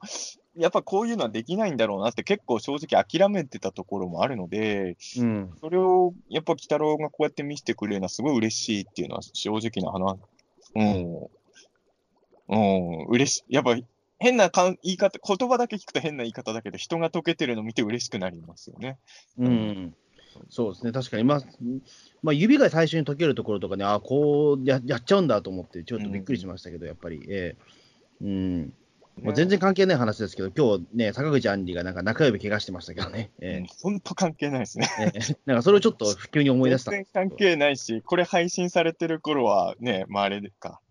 まあ、また逮捕されちゃいましたね。そうそうそうそう。え それでなんか昨日なんか中指怪我して、なんかそれをアップしてっていう、あな何が起こったのかと思ったら案の定逮捕されたっていう。ええなんかそれを急に思い出したんですけど、なんかちょっとつながりがあるなと思うね。つながりはないですね。ないないですなんもないです。うん指だけっていう。ええね、大変ですよね、えー皆さんね。そうですね。まあ確かにだからちょっとそうなんですよね。だからそのまあ、そのババーチャル空間というか、そのね、その、えっ、と、ケント君の部分はね、あの、うんある程度、まあ、あその嘘嘘だったってこともあるから、ちょっとなんかゆ、今考えるとちょっと夢っぽいような描写も多いんだよなという。普通だって、その、なんていうんですかね、えっ、と、その削ったもの、確かに他の人たちのね、その、行動もおかしいんですよ。確かに夢の世界だから。例えば何ですその、ペンダントにしようとしして、その溶かされた男の子いたじゃないですか、名前が。はえー、なんだっけ、名前がね、あのたたたかしくんか、たかしくんが、い、ちょっと太っの人でしょ？その小太りのたかしくんが、その何も言わずになんかその石を削ってペンダントにして、で、うん徹夜ですやるよっつったり、ややつとか考えてみればおかしいじゃないですか、あれ。うん確かにね。あれちょっと夢っぽいんですよね、なんかその行動のの仕方というかね。う。うんん。うん、で、渡るもだから、そのなんか、えっ、と、なんか、溶け溶けたらその自動車に突っ込んでったみたいな、ちょっとあれはやっぱり良かったと思いますよ。あのーみんな溶けてるだと芸がないじゃないですか。うん、やっぱあのー溶けてるところでパニックってバイク乗ってたらトラックにひかれるっていうのはなかなかね、俺ね、トラックってね、まあ、子供の頃は今より怖かったよ。うん。なんかトラックにひかれたら100%死ぬと思ってたから、子供。いや、死にますよ、トラック引かれたら。そうだけど、いや、まあ、それは死ぬこと多いけど、死なないこともあるじゃん。いや、しそれあるけど、え えいや、やっぱり、あのーえちっちゃい子にね、車にひかれたらし危ないってことをやっぱ見せつけておくことは大事ですから。ええまあ、あの。たたりがある場所に入るのもダメだけど、あのトラックは気をつけるっていうのは大事な教訓ですから。うん。なんかそうですね。本当にね、あれですよ、保存君、あんまたたりある場所とか行かない方がいいですよ。え今日も、ね今日もちょっとそそれに近いところに行ってきましたけど、そこはでもたたりある場所じゃないです、別に。あ、まあでもちょっとだけそれにあるような場所もちょっあ、と行ってきましたけどね。えまあまあ、あのいや、まあね、やっぱみんなそこら辺はある程度ルールを守らないと怖いことがあるかもしれないんでね。えうん、そうですね。まあやっぱちょっとだからね、夢の空間だからっていうことで、まあそのペン、ね、その持ってきた石をペンダントにするとか、なかなかサイコパスな発想だと僕は思うんですけど、あれもね。うん。まあ確かにあの、えでもあれはケントからすればですよ。えうん、自分を縛り付けてたものを破壊したから、あれは自由の象徴なんですよ、ケントにとっては。でもそれをさ、自由自由の象徴を彼女に渡して、これから俺たちは何も縛られないんだっていう心理は、まあ分からんでもないですよ。うん。あの、っていうかね、あの、はっきり言って俺、だから、ケントってちょっとだろくでもないやつだなと思うのは、あの、周りの人、それなりにビビってるのに、うん。一人で行けよって僕は思うんですよ。誰かと一緒に、あの、やっぱああいうやつはね、あの、僕はケントには同情するけど、ああいう、たとえ例えばね、俺と穂積君の関係性で言えば、穂積君はたたりなんて全くビビってないけど、俺はたたりとかを気にしてる人なわけですよ。うん。ああいう時にたたりに気にしてない穂積君が俺を引っ張っていって連れていくっていうのはやっぱり良くないはず。わけなんですまあ、それは僕絶対しないですよ。中田さん連れていかないですよ。とか、その心霊、いや、一回やられたけどな。まあいいんですよ。まあまあ、ええ。一回騙されて心霊スポット俺連れてかれたけどな。いや、大したことなかったから大丈夫ですよ。それは、いやいやいや、それはもう、結果的あれはに某芸能人に会えたじゃないか。あれは一生許さないけど、ええまあ某某芸能人に会いましたし、その後。芸能人なんてしょっちゅう会ってるからどうでもいいですよ。そんなことはいいんですよ。あの、まあ、それはそれとして、あのーあるあるで心霊スポット行くときに、まあ、階段とか聞いててもそうなんだけど、行きたくないのに無理やり連れてかれた人の話って多いじゃないですか。うんでやっぱああいう話を聞くたんびに、本当良くないと思う。俺、俺みたいに特に心霊とかたたりとかを、まあ100%じゃないにしろ信じてる人間からすると、嫌がってる人を連れてくっていうのは本当に悪だと思うので、その、うこういう時に、んだから多分、なんていうんですかね、ケントって多分一人でトイレ行かないタイプなんですよ。うん。絶対にトイレ行く時とかもダチを連れ回すタイプの、なんかそうう。いうええ雰囲気が出てるじゃないですか、すごい。うん。やそういうところはね、ちょっとケントの良くないところだと思うし、お前がタタリを信じないのは勝手だけど、その、タタリがあるって周りが言ってるアイテムをやっぱ彼女にあげたりするっていうのは、本当もってのほかですよね。えただ俺、これ、多分これは俺のまた妄想なんだけど、おそらくなんですけど、これ、タイタン坊様のご利益の話なんですけど、おそらくね、タイタン坊様からすると、その、えっ、と、ケントの家系はずっと自分を見守らなきゃいけないわけじゃないですか。えうん。つまり、子供は産ませなきゃいけないんです。ああ、そうか、そうか。うん、だから、例えば、タイタン坊様をに使えなきゃいけない家庭から、その、童貞みたいな人が出てくると、やばいわけですよ、タイタン坊様。うん。だから自然と、あのー好みのタイプの女と惹かれ合わせられるように調節とかも多分してくれてるんです。だから、ちなつあまあまあかわい見た目可愛らしいし、すごい優しそうな子だったじゃないですか。うん。あのちゃんと理想の女を当てがってくれたりは、多分タイタン坊様してくれてると、俺はよ予想してます。まあ、やっぱそこは、まあ、やっぱりね、ざっくり言うと田舎ですよね、やっぱりそこはね。やっぱりそのね、やっぱおまあおやっぱり長い間結婚しなかったら、まあそのね、親戚同士でお見合いさせたりとかしますからね、やっぱり。えうんまあでもそれもあるかもしれないけど、タイタン坊様は本当にそれをやってくれてんだと思うんですよ、自然に。えまあそうですね、まあ本当あに。のー例えば天気とかも操れるわけじゃないですか、タイタン坊う様。ん。で、まあ、いおそらく病気にさせたり、だだから多分この4日に1回絶対来るっていうのも、これは逆を言えば、あの家庭っていうのはおそらく病気には絶対もうならないんですよ。だって、うん。病気とかになってら来れないじゃないですか、あの山登っていけないし、要はあの家系はおそらくもう長寿の健康ももう約束はされてるんです。そして、まあ、でも1000万円でも手に入んないっていうそう、とそこなんだよ。俺、そこが気になって、俺、この話で一番引っかかったのは、やっぱりあの、1000万ポンと出せるぐらいの利益を、は出せてないっていうことですよね。うん。そこは、あの、仮に言うと村人も怒ってたじゃないですか、めっちゃ、あの、お前が起きて破ったからだって言うけど、ほ間違いなくたたりがあるってことを確定してるし、村人も信じてるんなら、そこはやっぱ縛り付けてるものの責任として、もっと大金を上げなきゃいけないんですよ。で、あの、鬼太郎の世界観っていうのはもう妖怪とかがいることがもう分かってるわけじゃないですか、政府も多分。うん。だから、本当はこういう家庭、まあ、それこそ天皇陛下様とかもそうですけど、あのーちゃんと手厚いフォローというか、あのー国もバックアップしてあげなきゃいけないんですよね、こういう立場の人。おそらくですけど、多分昭和の初期だったら、多分あのみそういうバックフォローしたと思うんですよ、みんな、多分村の人が。うんでも多、分増長する可能性があるから、ちょっとああいうことになったんじゃないですかね。うん今だったら絶対それって、ね、今のそのご時世には絶対あの風習って合わないから、多分だからちょっとそのね、そのもうなんでああいう、まあ、そのなんか神神社のその巫女さんじゃないけども、そういう時にやっぱり、あのあんまり強く言えないんじゃないですか、そのフォローしてもらう側からしたら。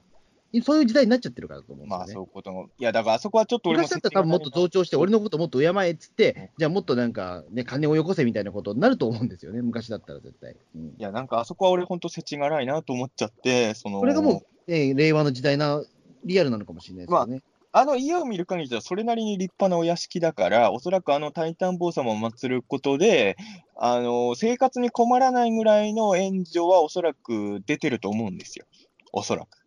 どうまあ、どうなんですかね、だからそこなんですよね、うん、あの他で仕事をしてるのかどうかですよね。うんそこれで他で仕事してたらもう救われなさすぎでしょ。ね。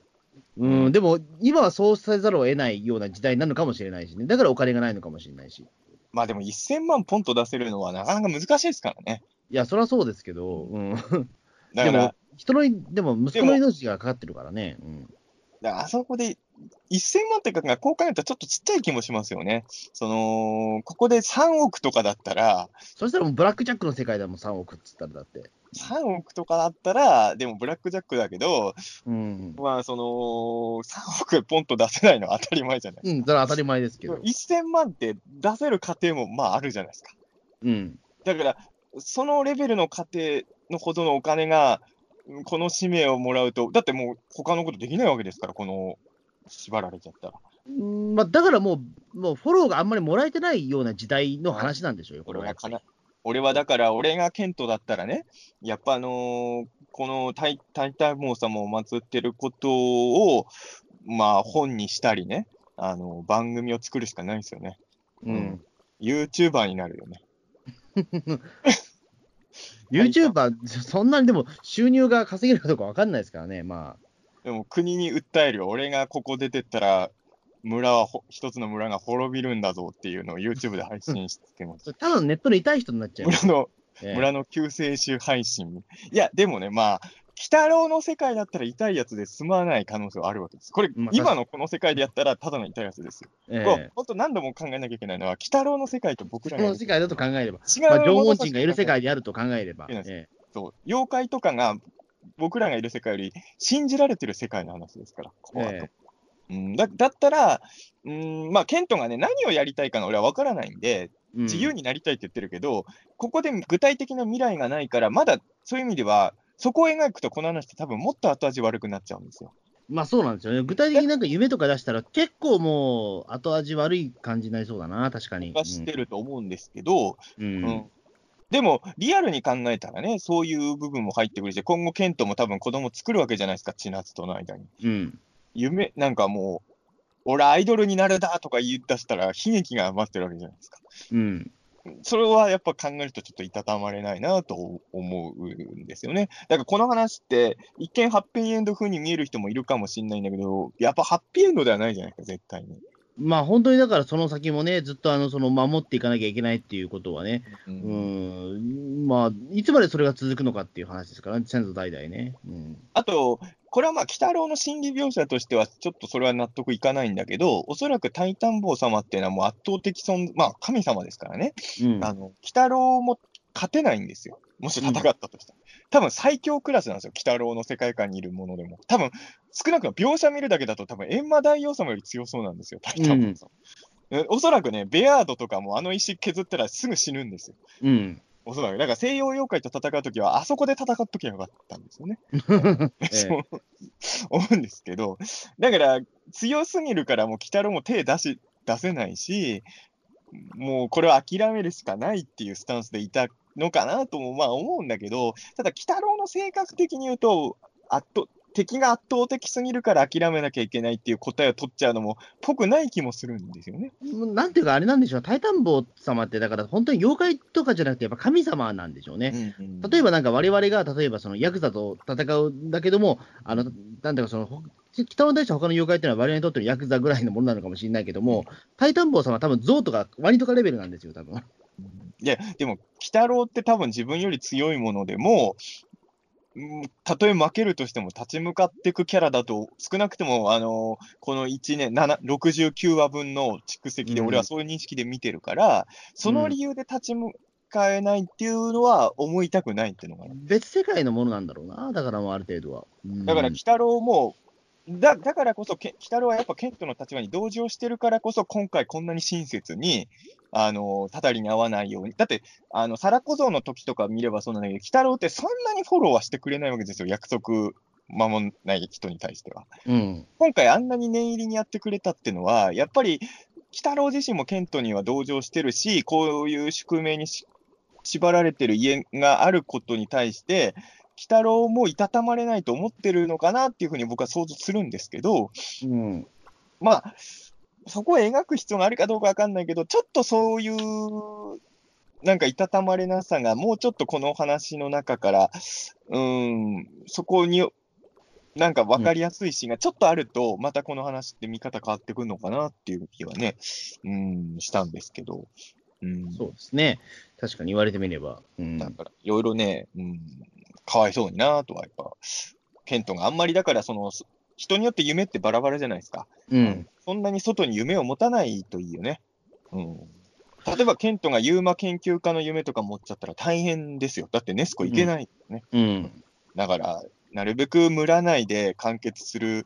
夢を抱いてほしいですよね。うんまあそうですね、まあそこはもう本当になんとも、なんていうか、我々って例えば、まあそのい田舎とか例えばあるけど、なんで我々、なんでなんで僕らはアメリカに生まれなかったんだろうって、あんま思わないと思うんですよ。いや、俺はでも、それは穂積君が前も言ったけど、あの、鳥取大帝国の時も話したけど、アメリカは思わないけど、俺はなんで東京じゃないんだろうってのは子供の頃めっちゃ思いましたよ。そう、だからね、うんそれは多分だと思いますけど、まあ、でもだったらアメリカでもよ良いじゃんっていうか、だったらアメリカの方がもっとスケールでかいじゃんって思っちゃうけど。でもそういうことじゃないから、だからそう自分のリアル、その想像できる範囲でしか、やっぱりその憧れって、隣の芝生って、うん多分想像で、きる範囲しか、ね、羨ましく思わないですよね。ケントはだってネットとかも見れるし、テレビも見てるし、うん。少なくとも東京とかには憧れられるでしょ。うん。いや、別にこの若19歳の若者だったらアメリカ行きてえなってなる、アメリカで人を花咲かせたいなって考える夢を持つ可能性まあもちろんそれも。もね、うん、考えるや人もいるでしょうよ。ええだからそういうことを考えるとね、この話って本当何も解決してないから、うん。なんかその、だからあれなんですよね、このケントパートと、その、要は2期のリメイクパートがあるわけじゃないですか、この話は。うんで、いわゆる足跡の回的な魅力、足跡の、そもそもの足跡の回にあった魅力っていうのは、やっぱこの回は実はリメイクパートにも凝縮されてるんですよね。うんだからあの、ケントパートっていうのはもう全く新しい、あの別の面白さの話なんですよ。ああ、ううん。そそうそう。だから、足跡の回としての面白さは、あの2期のリメイク部分でもう十分足してるんですよ。うん。とは思いましたね。そうですね。まあ、それだから、その、ふいわゆる、まあ、ケントパートは本当に風風習を守る人の話になってますからうんうね。んうん。うんそのね、えっ、と、ね、い危険な意思があって、それをどう守っていくかとか、どうそのね、盾起こらないようにするかっていうところに焦点が絞られているので、うん。ね。うん。うん。ね。まあでも本当にでもそう思うと、でも確かに、だからそのね、えっ、と、まあ2期パートに出てきたそのね、中村と山田っていうのは、その、まあケントとやっぱ対照的ではあるので、すごくね。うんそうだね。だから全然ああい、あいつらはだって、もう、もう、何でもお金が有り余って、何でも願い叶うからスリルを求め出してるわけじゃないですか。それのために1000万ってなかなかね、うん、いや、本当に2006年でも、ななかなかそれは、うん、本当に多分金が有り余ってるんでしょう。うん2006年、そんなじ時代でしたっけ、うん、ホリエモンとか多分ね、出始めた頃だと思いますけど、じゃ2006あ、年。ホリエモンクラスに稼いでたんじゃないですか？なのかな、やっぱり。えフジテレビを買収するか、埋蔵ーあに日本放送ね。えうんあれ、フジテレビじゃなかったっけ？日本放だ送、い？やにフジテレビが持っていたその日本放送を買収するから、あホリエモン問題になって、で、それによってタモリさんが番組やめちゃったんですよね、それでね。あで、今だにタモリさん、日本放送で番組持ってないですからね。うんああ、そうか。大きいちょっとだ事件だ。ちょっと罪はでかいんですけど、えー、タモリの週刊ダイナマイクはそれで終わっちゃったんで、えーだからそういう時代のうまくいった、まあしかもあい、あの息子の場合、自分たちで稼いだ金ですらないからね。親の金って言ってましたね。親の金を、親の金を有り余っ、親からもらってる仕送りが有り余ってるって感じですよ。うん。いい身分ですよ。うんあのーだからこういう、そっちが溶かされてるところはもう爽快感があるわけでね。うん。だからそういうの変なんですけど、あのー原作の足跡の回も、2期の足跡の回も、まあ怖い話なんだけど、なんていうのかな、その、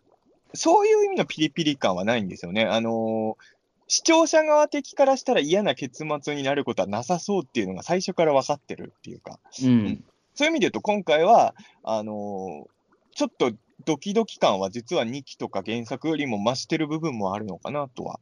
ハラハラ感っていうのかな？は、うん。あんのかなとは思いましたけどね。俺ね、あの、びっくりして、あの、毎回ピータン通信撮る前に、あの、ゲゲゲの鬼太郎の公式サイト見るじゃないですか。はい、で。はいあの、キャラクター紹介のページを見るようにしてるじゃないですか。うん。俺ね、びっくりしたんですよ。タイタン坊さんはね、どこにもいないんですよ。おろマジあの、要はね、いや、神様だからってのはわかるんですよ、い理由としては。ただね、縄文人を妖怪に載せるサイトなのに、タイタン坊様を妖怪に載せてないっていうのは、これはもうね、間違いなくね、鬼太郎のスタッフがね、神様を妖怪扱いにしてたたられることを恐れてるんですよ。まさか。だって縄文人載せてるんだから、はっきり言ってそんな妖怪の定義とかにこだわって作ってるとは思えないんで、ここでタイタン坊様載せないのはもう、ホームページ作ってるスタッフさんがたたり恐れてるとしか僕は思えないですね。妖怪に載せてたたられたらどうしよう。確かに神様もの載せないっていうルールであれば、死神は載せちゃってるから、そうそう。成立しないですよね、確かに。そもそもただの人間である縄文人も載せてるし、だから、あのータイタン坊様をね、あの、キャラクターメイン、キャラクター紹介ページのどこにもタイタン坊様はいないんですうん。よ。もう、だからもう、スタッフもビビりながら扱っているタイタン坊様ですよ。いや、怖い怖い。まあ、怖い。怖いな。うん。語りは怖いなと思いながら。まあ、確かにそうかタイ言われてみるとタン坊様ってでもネーミングちょっといいよね。うん。完全水木さんっぽい。俺さ、子供の頃タンタン坊かと思ったもん。や、僕もそうなんですよ。タタイタン棒って なんだろうっていうかさ、まあ、いまだに分かってないんですけど、タイタン棒っていう意味がよく。うんタイタンってでも巨人の方の、あれじゃない？巨人、あれをカタカナ、巨人の神なんじゃないですか。うん、まあ、お多分そうなんだろうよね、多分えでも、鬼太郎を読んでる人間からすると、やっぱ、あの響きだとタンタン棒を思い出しえ。うん、ちゃうから、タンタン棒ですね。一瞬、特に原作の漫画は鬼太郎出てこない話だから、要はその、鬼太郎がいないとタンタン棒ってこんな恐ろしい存在なのかって子供の時読んで思ったけどね、朝うん。そしたら、あ、別物か。タイタまあ、確かにタイタイタン棒ってちょっとなんか漢字っぽくもあり、カタカナっぽくもあり、ちょっとね、魅力的な名前なんですけどね。すごいいいネーミング。これはやっぱりさすが水木先生の素晴らしいネーミングセンスだなと思って、ううんん。よかったですよね。うんそうですね。ええじゃあ、この辺でお便りいきますかね。そうですね、はいはい。お便りじゃあ読んでいきましょうかはいね。はい。えーっと、ウルトラゼロさんからです。はい。えー、鬼太郎70は、えー過去での友人が溶けている様子に平然としているメガネは、たたりにあって当然だが、現代の若者は家に縛られたくない一心なので、鬼太郎に止められてほっとした。えー黒くぼやかしても、黒くぼやかしても、部分部分溶かしていき、目がなくなる描写は、えー攻めていて、墓場鬼太郎の水神様とは、えー違う人間が妖怪する恐怖を見た。はい、でもう一つですね。えーカラカサ単体をピックアップ、カラカサを単体ピックアップには、意外な、え次回でどうなるやら、そしてアマプラで、え待望の4期見放題が始まり、6期で扱われた妖怪と比較して、見るのもおつなものですね。まずはエリート、次は800ヤードの日かな。なるほど。あれですね。あの、僕さっきあの、山田か中村かどっちかもう分かんなくなったってなってたけど、メガネって言っときゃよかったんですね。そうそう、メガネと帽子って言ってきゃいいのか。えーそっか。名前で言おうとしたから混乱しちゃったんですね。えーこれただ、ウルトラゼロさんのやり方が一番正しいですね。そうそうメガネと若者っていうね、えー確かにそうだなっていう。えあとあれですね、その、あの、そうですね、ウルトラゼロさんが言われたけど、墓場鬼太郎、まあれももう10年ぐらい前の、しかも深夜アニメだけど、まあ、もともと原作の描写もそうなんだけど、あの時の時る時よりもこっちの方が怖いですよね。これはやっぱすごいことですよ。やっぱりみ水とは、水になるとは違いますからね、言ってしまうと。うん。ドロドロとはまたちょっと違う溶け方というか、うん。やっぱあれは、なんなんだろう。と溶けたというか、まあ、その、ち血だるまになって死んだみたいなイメージですよね、あれって。やっぱりうん。うん、なんとなく。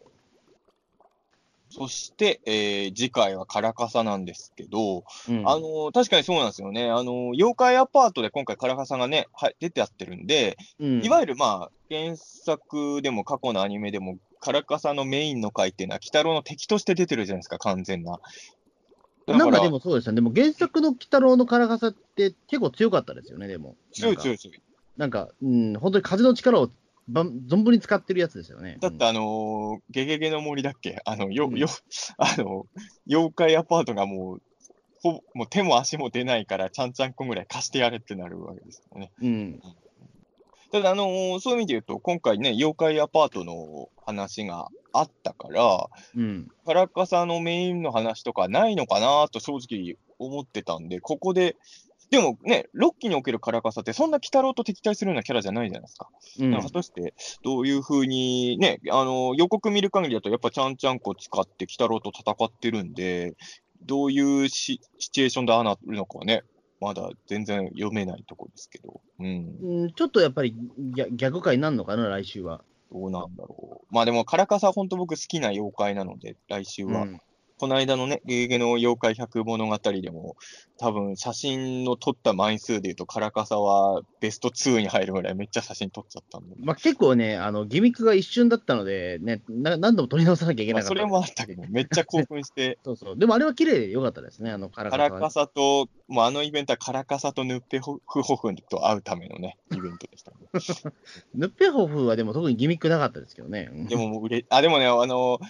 あ、嬉しいなと思ったのは、あの、み2日か3日前ぐらいにあの田口清隆監督のインスタを見たら、うん田口監督ももうだ大好きなヌッペフホフに会えたって、それだけあの写真上げてました。ああ、そうなんだ、やっぱり一番思い入れある妖怪一緒じゃんと思って。ああ、そうなんですね。いい妖怪なんですよ、やっぱヌッペホフ。うん、俺あんま、俺あんまピンとこなかったけどな。うん、大人になってから好きになりましたけどね、ヌッペホフは。子供の頃から僕はずっとあの妖怪がやっぱ好きなんですね。あ、田口さんと妖怪の趣味一緒だと思って、ちょっと嬉しかった、ね。じゃあ次のお便りお願いします。えーコニャンさんからです。えー、北郎70は、えー人の考えの狭さと寂しさが描かれていました。えー砂影が姿のみ登場。猫娘が同様の6話1期、あるいは6期1話は除外して、やはり68話の地獄流しは、墓場、墓場、北郎誕生、1期お化け内隊、4期オバリオンを含む歴代レギュラー北郎親子のみの登場の、えー4回目ですねと。はい。うん。あなるほど。うん。人の考えの狭さと寂しさが描かれていた。うん。まあまあ、あれですよね。寂しさっていうのはどこですか？寂しさ。寂しさ。まあ、狭狭さってのは、まあ、そのメガネ考えの狭さはわかるんですけどね。うん。寂しさっていうのはどの辺で小山さん感じられたんですかね？まあ、まあ、全体的に、まあ、確かに寂しい話ではありますけど、村自体がね。そんなまとめでいいんですか？いや、そんなことはないけど、いや、多分僕ら気づいてないだけかもしれないけどそうで、すね。まあまあ。あとは、まあ、やっぱ砂影姿のみ登場っていうのは、やっぱりね、やっぱ気になりましたね、そこね。えうん。北郎親子のみの登場の4回目、今回？えうん。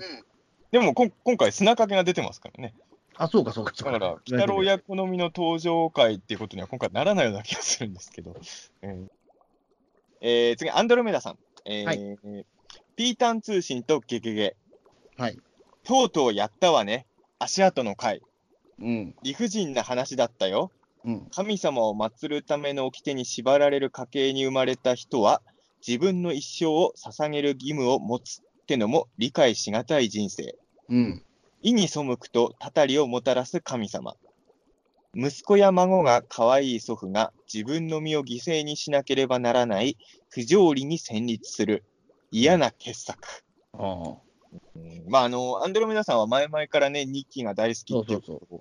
よく言われていたので、まあ、今回やっぱとうとうやったわね、足跡とうとうやったわねっていう。えでもあれかもしれないですね。あのーアンドロメダさんの感想って聞くと、あの、あ、こういう見方もあるんだとか、僕とは結構違う視点で楽しんでるんだなと思うことが非常に多いんですけど、今回は、アアンドロメダさんの感想と僕の感想、めっちゃ一緒のような気がしますね。僕もそう。うんうんまあ、なんていうか、あれですよね、うん多分その作ってる側も言ってしまうと嫌な話だと思って作ってる部分があるでしょうからね、そこはやっぱり。ううん。でもあんまりアンドロメダさんとは、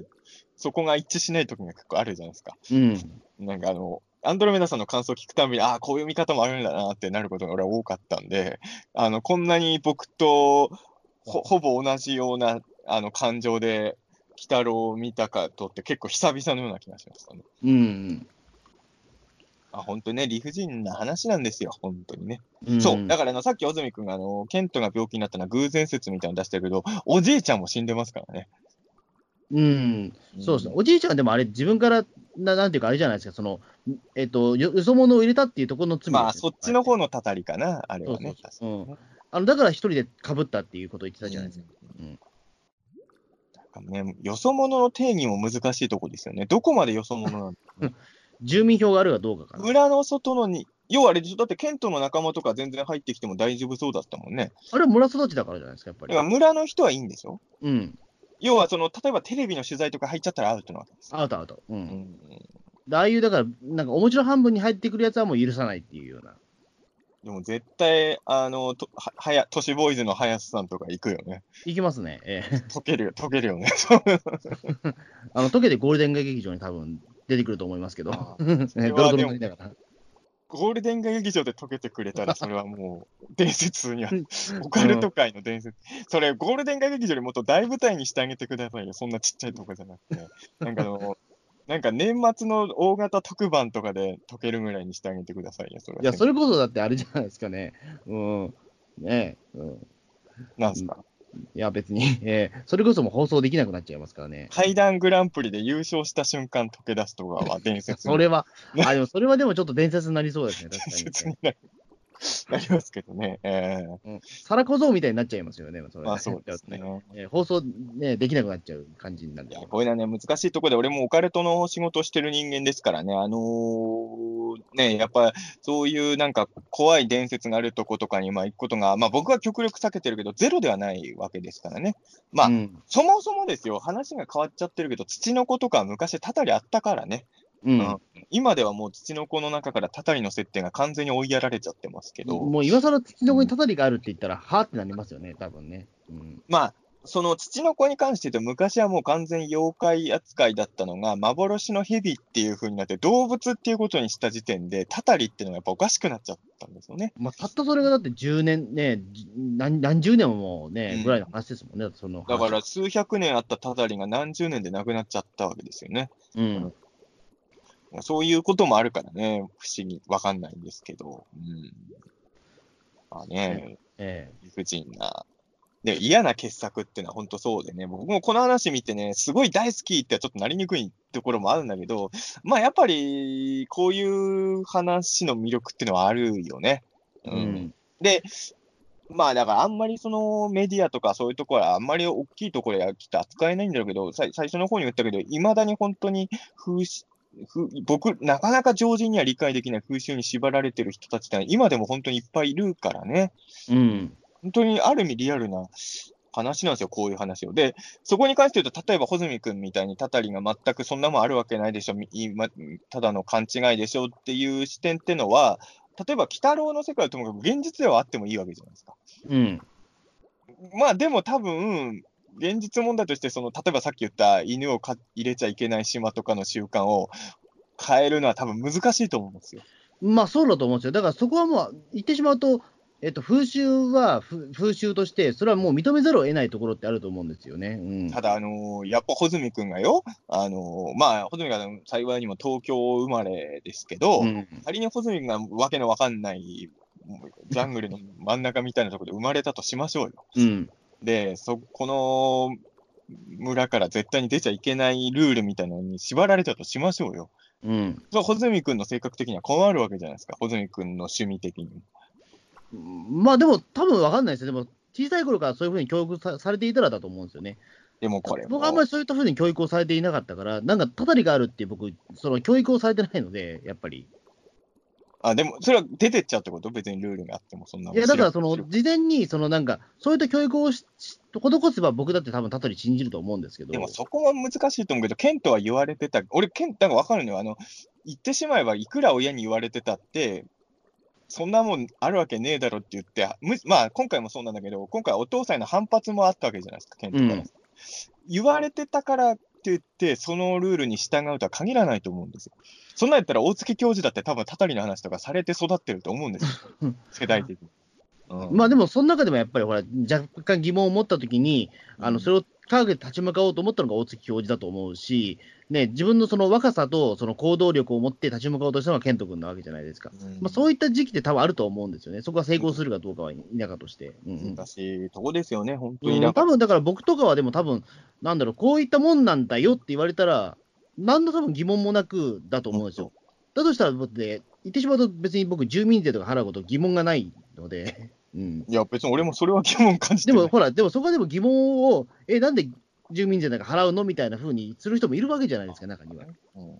考え方には。俺はその、そのルールで言うと、やっぱり、この村から出ちゃいけないとか、そういう縛られは、俺は多分耐えらんないだろうなって、うん本当思うんです。ももっと分かるんですけど、消費税と同じで、僕ら、僕はもう言ってしまうと物心ついた時は消費税はあるもんだと思ってるから、うん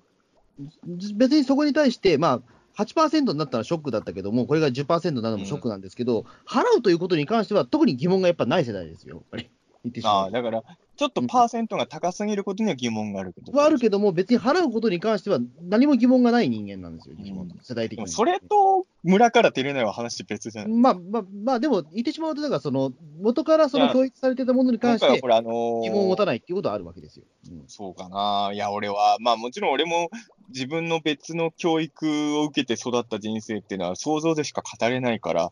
あれだけど、絶対出ちゃいけないっていうルールで育てられたとして、本当にそれに従えるか、自分は。だってさ、言ってしまえばね、今、特に今日、この間のアンパンチ騒動もそうですけど、うん、アンパンチが暴力的だっていうのに対してね、そんなものは親が教育で言えばいいじゃないかって言うじゃないですか。うん、でも、でも本当その通りだと思うんだけど、親側の言い分としては、まあ、アンパンチは俺も極端だと思うんだけど、例えばね、あの、お笑い番組とかでもよくこれはいじめにつながるとかいうときに、いや、それは親が教育すればいいだろうって話になるんだけど、はっきり言って、親よりパワーがある芸人さんとかもいっぱいいるわけですよ。うん、親のトークよりもやっぱ芸人さんがしゃべりうまいわけですから、うん、そうそういうことを考えて、いかに村にそういう教えがあったとしても、だってケントとか多分普通にテレビも見てるし、ネットも見てるわけじゃないですか。まあ、そこはやっぱり昔とはやっぱ違うんですよね。これは江戸時代だったら何も疑問がなかったはずなんですよ、ね、そうなんですよ。だから、あのー、やっぱそういう現代に生きてて、一つの場所に縛られてるっていうのに、一つの、しかもやるべき自分の役割ももう最初から決まってるっていうことに果たして耐え、だからこういう人にとってはテレビ番組のさ、夢は頑張れば叶うんだとかさ、なんか、その、アマちゃんとか見たら病むじゃないですか、多分。うん。アマちゃんとかだから、この村では流しちゃダメやで、と思って。朝やんも流しちゃダメだぜ。まあ、朝やんなんてとっくにやってる。もう終わってるけどさ。うん、今、いい例え。朝やんもあれもダメだし。朝やんとかアマちゃんとか古いなと思いながら聞いてましたけどね。なんか上京して夢を叶える物語が、だからあれですよ、あのー、藤子不二雄の漫画道も図書館置いといちゃダメやで。いや、まあそうですけど。うん、いや、まあ、だからやっぱりね、今、今の時代では一番苦しいと思うんですよね、そういう人たち、ね、だから俺、本当に、に置かれてる人は、ね、この話見たら、俺の、俺にとってのもともとの足跡の回っていうのは、割と爽快感のある話だったんですよ、ホラーだけどね。うん、すっきり、すっきり見れる怖い話だったんだけど、この話はそういう意味で言うと、まあ、ロッキーの鬼太郎で近いところで言うと、サラ小僧の会なのかもしれないけど、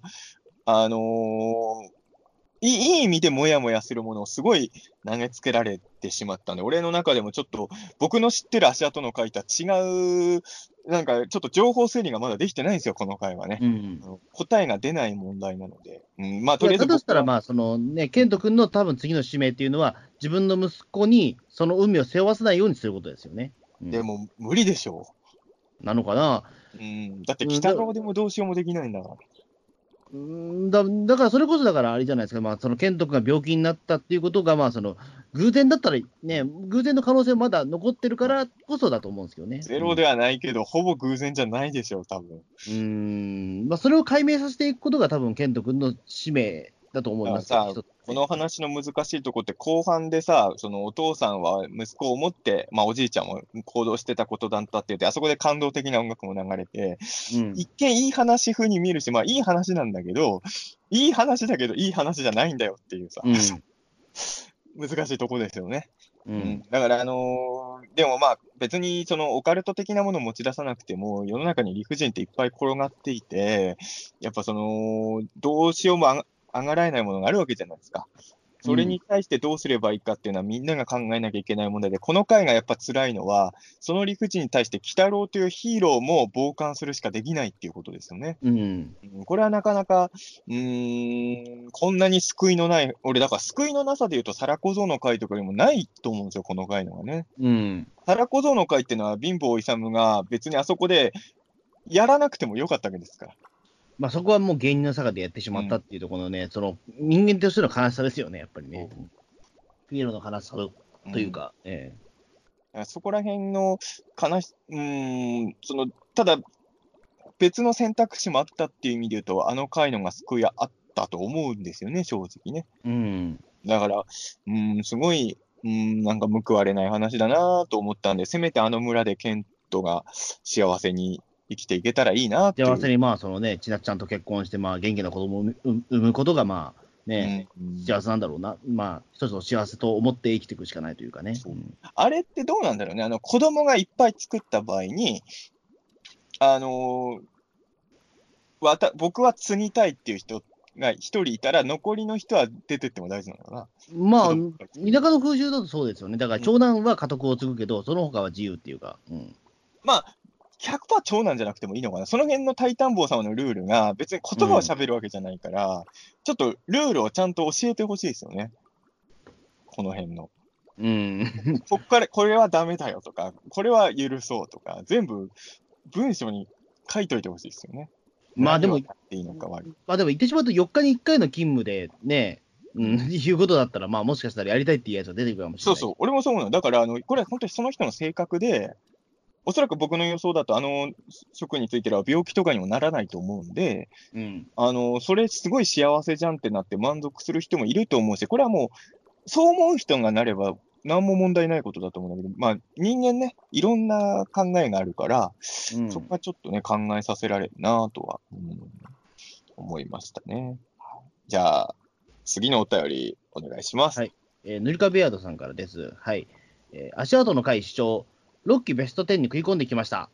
えー黒塗りでも耳と目が溶ける様子がうっすら見えて、これはこれで怖かったです。視覚的な恐怖は2期に劣るものの、今後もあの一族はタイタン坊様に縛られたものだという後味の悪さ。えー神への、なんだっけ、これ忘れちゃいました。神への何でしたっけ？か読み方忘れちゃいました。えーどこどこあ、神への恐れ。あ、そう神への恐れ、2期とはまた違った恐怖が味わえました。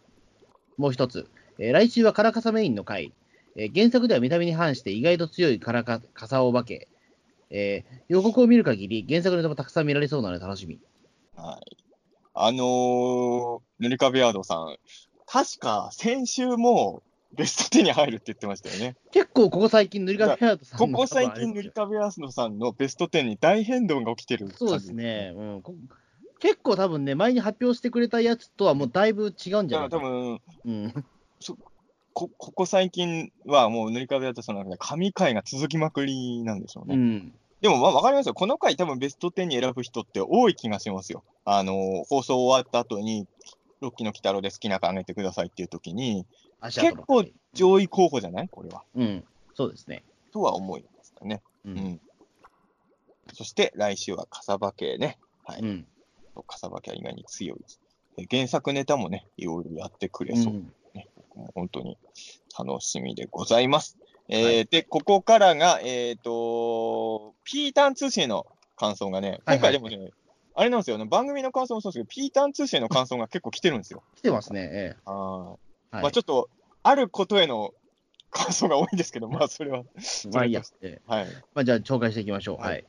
えーウルトラゼロさんからです。2通来てますね。はいえー最新回を拝聴しました。伊吹丸は白山坊同様、えー上品な性格で愛する者のために尽くす男性キャラで、そういうのが好きなのかなと感じた。イスルギは復讐を目的にしながらも、根に優しさ、あ根に優しさ、冷静さを秘めているところから、復讐が終わっても、邪悪妖怪との戦いに参加する魅力があり、準主役になってほしい所存でございますねと。はい。で、あともう一つ。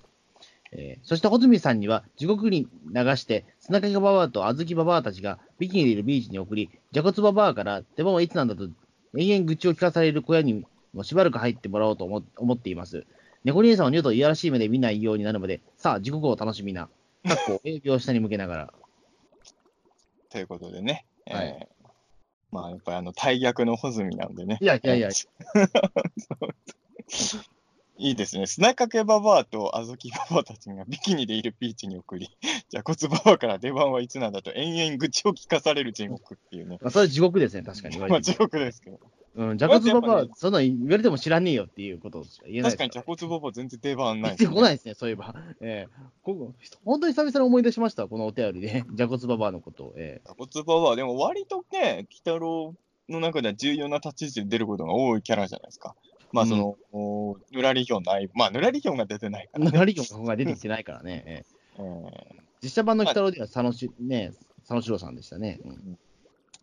まあ、ちょっと花の、1個目の花書きでいくと、あれですよね。やっぱあのー、イスルギが準主役になってほしい魅力があるキャラなんじゃないかね。まあでも現実でも、もうほぼ準主役ですよね、でも今やもう。まあ、登場話数は少ないけど、背負ってるものとして、まあ少なくとも地獄の4証言においては準主役ですからね。うん、やっぱり、この人は。本当にあのーそうなんですよ。あのーまあ、本当どういう運命をたどるキャラになるかわからないですけど、うん、ちょっとね、あのね、にやっぱ優しさとかいろんな、ちょっとまあ、あんまりヘイトが集まんないキャラだと思うんですよね、この手のキャラにしては本当にね。うん、なんそうですね。やっぱ、あうんね、アンチが結構増えそうなキャラクターにも思えるけど、でもうんそこまででもなさそうですからね、なんか今のところ。うんとは思う。あのね、前回、あの、穂積君と話してて、じ穂積君が自分はもうバトルものとか見てないから、そのイスルギがこの手のキャラにしては、あの、すごい大人っていうのは、いまいちピンとこないって言い方をしてたじゃないですか。うんあの、あの時になん終わったとふら、ふと、あちょっと言い忘れたのは、バトルものに限らず、復讐ものってあるじゃないですか、別に。うん。バトルもんじゃなくても、珍しいと思いますよ。うん。復讐もののキャラクターとして、だいぶ、うん、大人って思いますけどね。うん。まあそうか、でも、まあ、復讐ものをあんま見てないっていうか、復讐ものってそもそも何って思っちゃって、今。えーいっぱいあるでしょ、復讐する何話。復讐も解決ズバットですか？まあ、あれも復讐ものだけど、まあ、いや、俺、復讐もの多分好きなんだろうね。俺、いっぱい復讐の話はめっちゃ見てるから。うんいや、メジャーなところで言うと、キルビルとかもそうですああ、まあ確かにそうですね。うんサソサソリとかもそうですね。まあそうですね。えで、あと、もう言ってしまえば、あの、近代一少年の事件簿とかは、半分ぐらいは復讐もえのでまあまあまあ、まあ、復讐ものでいいのかなあれ、まあ確か復にそうだ讐が動機じゃないキャラのが少ないでしょ、あれは多分。コナンはね、主役じゃねえしな。うんまあ主役じゃないけど主役。じゃないしさ。うん、でも、は復讐に燃えてるキャラクターの話とかって、小説でも映画でも定番じゃないですか、本当に。うん。で、そういうのってのやつだと、本当にイフルミは、うん、冷静な立ち位置だと本当思うんでね。ってうん。はい。じゃあ、次のお便りお願いします。えーバカ野郎青年さんからです。えー公共の VR 施設で、子供番組のアメリカキャラクターのパンツを見ようとして、係に送られるクソオタクムーブ、本当に面白い。えー、本当にね、はいクソオタクムーブですね。クソオタクムーブっていいですね。えいや、いいねって喜んでる場合じゃないんですよ。ーいや、いい、いや、いや、そうなんですけど本当にね、あの、これはね、でも難しいところでね、あの、あんまりネタにしていい話じゃないんですよ。本当に、よろ公共の VR 施設で、子供番組のアニメキャラクターのパンツを見ようとして、係員に怒、係員に怒られてる人ですよ。もう、最低ですよね、本当に。まあ本当、こう文章の人なかなかひどいですね、確かに。ひどいです。本当にもうね。僕はあれからやっぱ、ちょっと、穂積君とイベント行くの怖いですもんね。いやいやいやいや。えーあの、女の子がいない系のイベント、だからウルトラマンフェスティバル行ったじゃないですか、あの時は、北郎の。えウルトラマンフェスティバル行ってる間は平和だったもん。ーまあ平和でしたね。えー4人で楽しく過ごしたけど、まあ、本当、女の美少女がいるイベントには、穂積君と一緒に行くと危険だなっていうの、すごいね。いや、でも、あれでもでも、あの VR がなかったら、でも別にその他は何もなかったじゃないですか、福島と。え VR ね。まえあ、まあ、VR がやっぱり良くなかったのかな。ええ VR 免疫が穂積君に全然なかった。いやななで、そうなんですよ。VR 免疫本当になかったもんなんで、え VR ってでも今、あの、本当に普通にあの、デーあの、アイドルの子とかとデートするやつもあるし、まあ、もっと言ってしまう AV の VR みたいなのもあるらしいですからね。まあ、うんうん僕はやったことない、どっちもやったことないんで、俺もでもね、言ってしまえば女の子が隣にいる VR みたいな、あの時の初めてでしたよ。えああ、そう、じゃあやっぱり。で、今まではどっちかって言ったら、ゴジラから逃げたりとか、はいマリオカートしたりとかだから、ああの、隣に美少女がいてドキドキするような VR 俺もあったが初めてでしたけど、なるほど、えさすがにパンツを覗こうとは思えなかったですよね。うん大大体ですよ、仮に周りに客がいなくても、猫姉さんにそんなことできないじゃないですか、やっぱり。えいや、するでしょいやいやいや、無理です。そういう、いや、それはちょっと俺はや難しい。するでしょうよ。いやそれは、猫姉さんにそれは難しくないですか？え、難しくはないですよ。言ってしまっても僕でも、あの、アニメ見てても大体、あの、女性キャラクター僕8割大体性的な目で見てますから、ええ。あ、そうですもう言ってしまうと、えまあ、う大体多分8割だと思いますよ、多分。えそういう人もいるんでしょうけどね、世の中にえはね。ええ。ーまあまあ別にそれはいいんですけど、まあもちろんね、あの、それ自体はいいことなんですけど、あの、一応、周りに子供がいるかどうかはね、今後まあそこはそうですね。ええ。気をつけていただきちょたいっとやっぱ周りがね、見えない分、ちょっとそこは気をつけないといけないなというかね、ええ。やっぱ目と耳もシャットダウンされるものなので、え。いやいやいやいや。よくそんな入り込めるますよね。えいや、意外と入り込みまリアルに。入り込んでる人ですよね。うん。うん、多分一生出てこれないんじゃないかなっていう僕き気持ちすらありますけどね、もしかしたら。え 500, 500円でそんな一生分楽しませてもらえないですよ。え まあそうですね。え えはい。じゃあ、次のお便りお願いします。あ、これね、次の、次の方って3つ来てるんですけど、まず最初に2つだけ読んでもらっていいですか？うん、はい。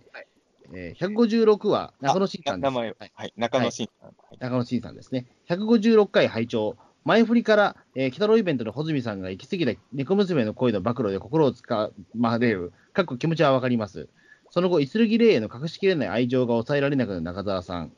えー自分の家で同じ布団に寝てもいい発言し、もちろんアニエスでもいいよとフォローする中澤さん。えーそれはそれで問題というのは野暮。えー途中でイスルギレイのことを信用していない鬼太郎と猫娘に対しての、えー批判も熱かった。まさかのキキキのイイスルギレイというスピンオフの提案も面白かった。そこでの穂積さんとの掛け合いは最近でも随一の展開でした。えーちなみにまだ本編は未未調です。でね、中野慎さん、いつもあの、ピータン通信を聞いてから鬼太郎を見てるっていうね、特殊な見方をしてることなんあ、でも俺、この前、だから、その、コミティアに参加したとき、リスナーの方一人来てくださったんですけど、はいその方も、鬼太郎見てないって言ってましたね、でも、その、本編。見てないっていうのは、え、えっ、と、ピータン通信聞いた後も見てないんですか？うん。いや、それは、それは細く見てくださいって言わなきゃダいや、メ。言いました、言いました。うんええーいや、俺もこの間ツイッターでさ、あったんですよ。あのー、鬼太郎は見てないんですけど、ピーターン通信の鬼太郎感想会はいつも聞いてますって来て、えそれに対しては僕は鬼太郎を見てくださいとしか言いようがないですよね。それを言われてもと思って。あのー、まあ、まあもちろん好き勝手僕ら喋ってるだけだし、そもそも僕らにそんな力はないけど、一応僕らとしては、ロッキー鬼太郎を盛り上げたいっていう気持ちもあってやってるものじゃないですかね。えーうんだからあの、あくまでもセットだと思うんで、なまあ、中野慎さんはあの僕らのトークを聞いたとちゃんと鬼太郎見てくださってる人、うん。まあそこはね、見方の順、まあ僕個人的にはピータン通信先っていうのはどうかと思うけど、中野慎さんはそのやり方がなんか馴染んでるみたいなんで、それはそれで全然いいと思うんですけど、うん。でもあのー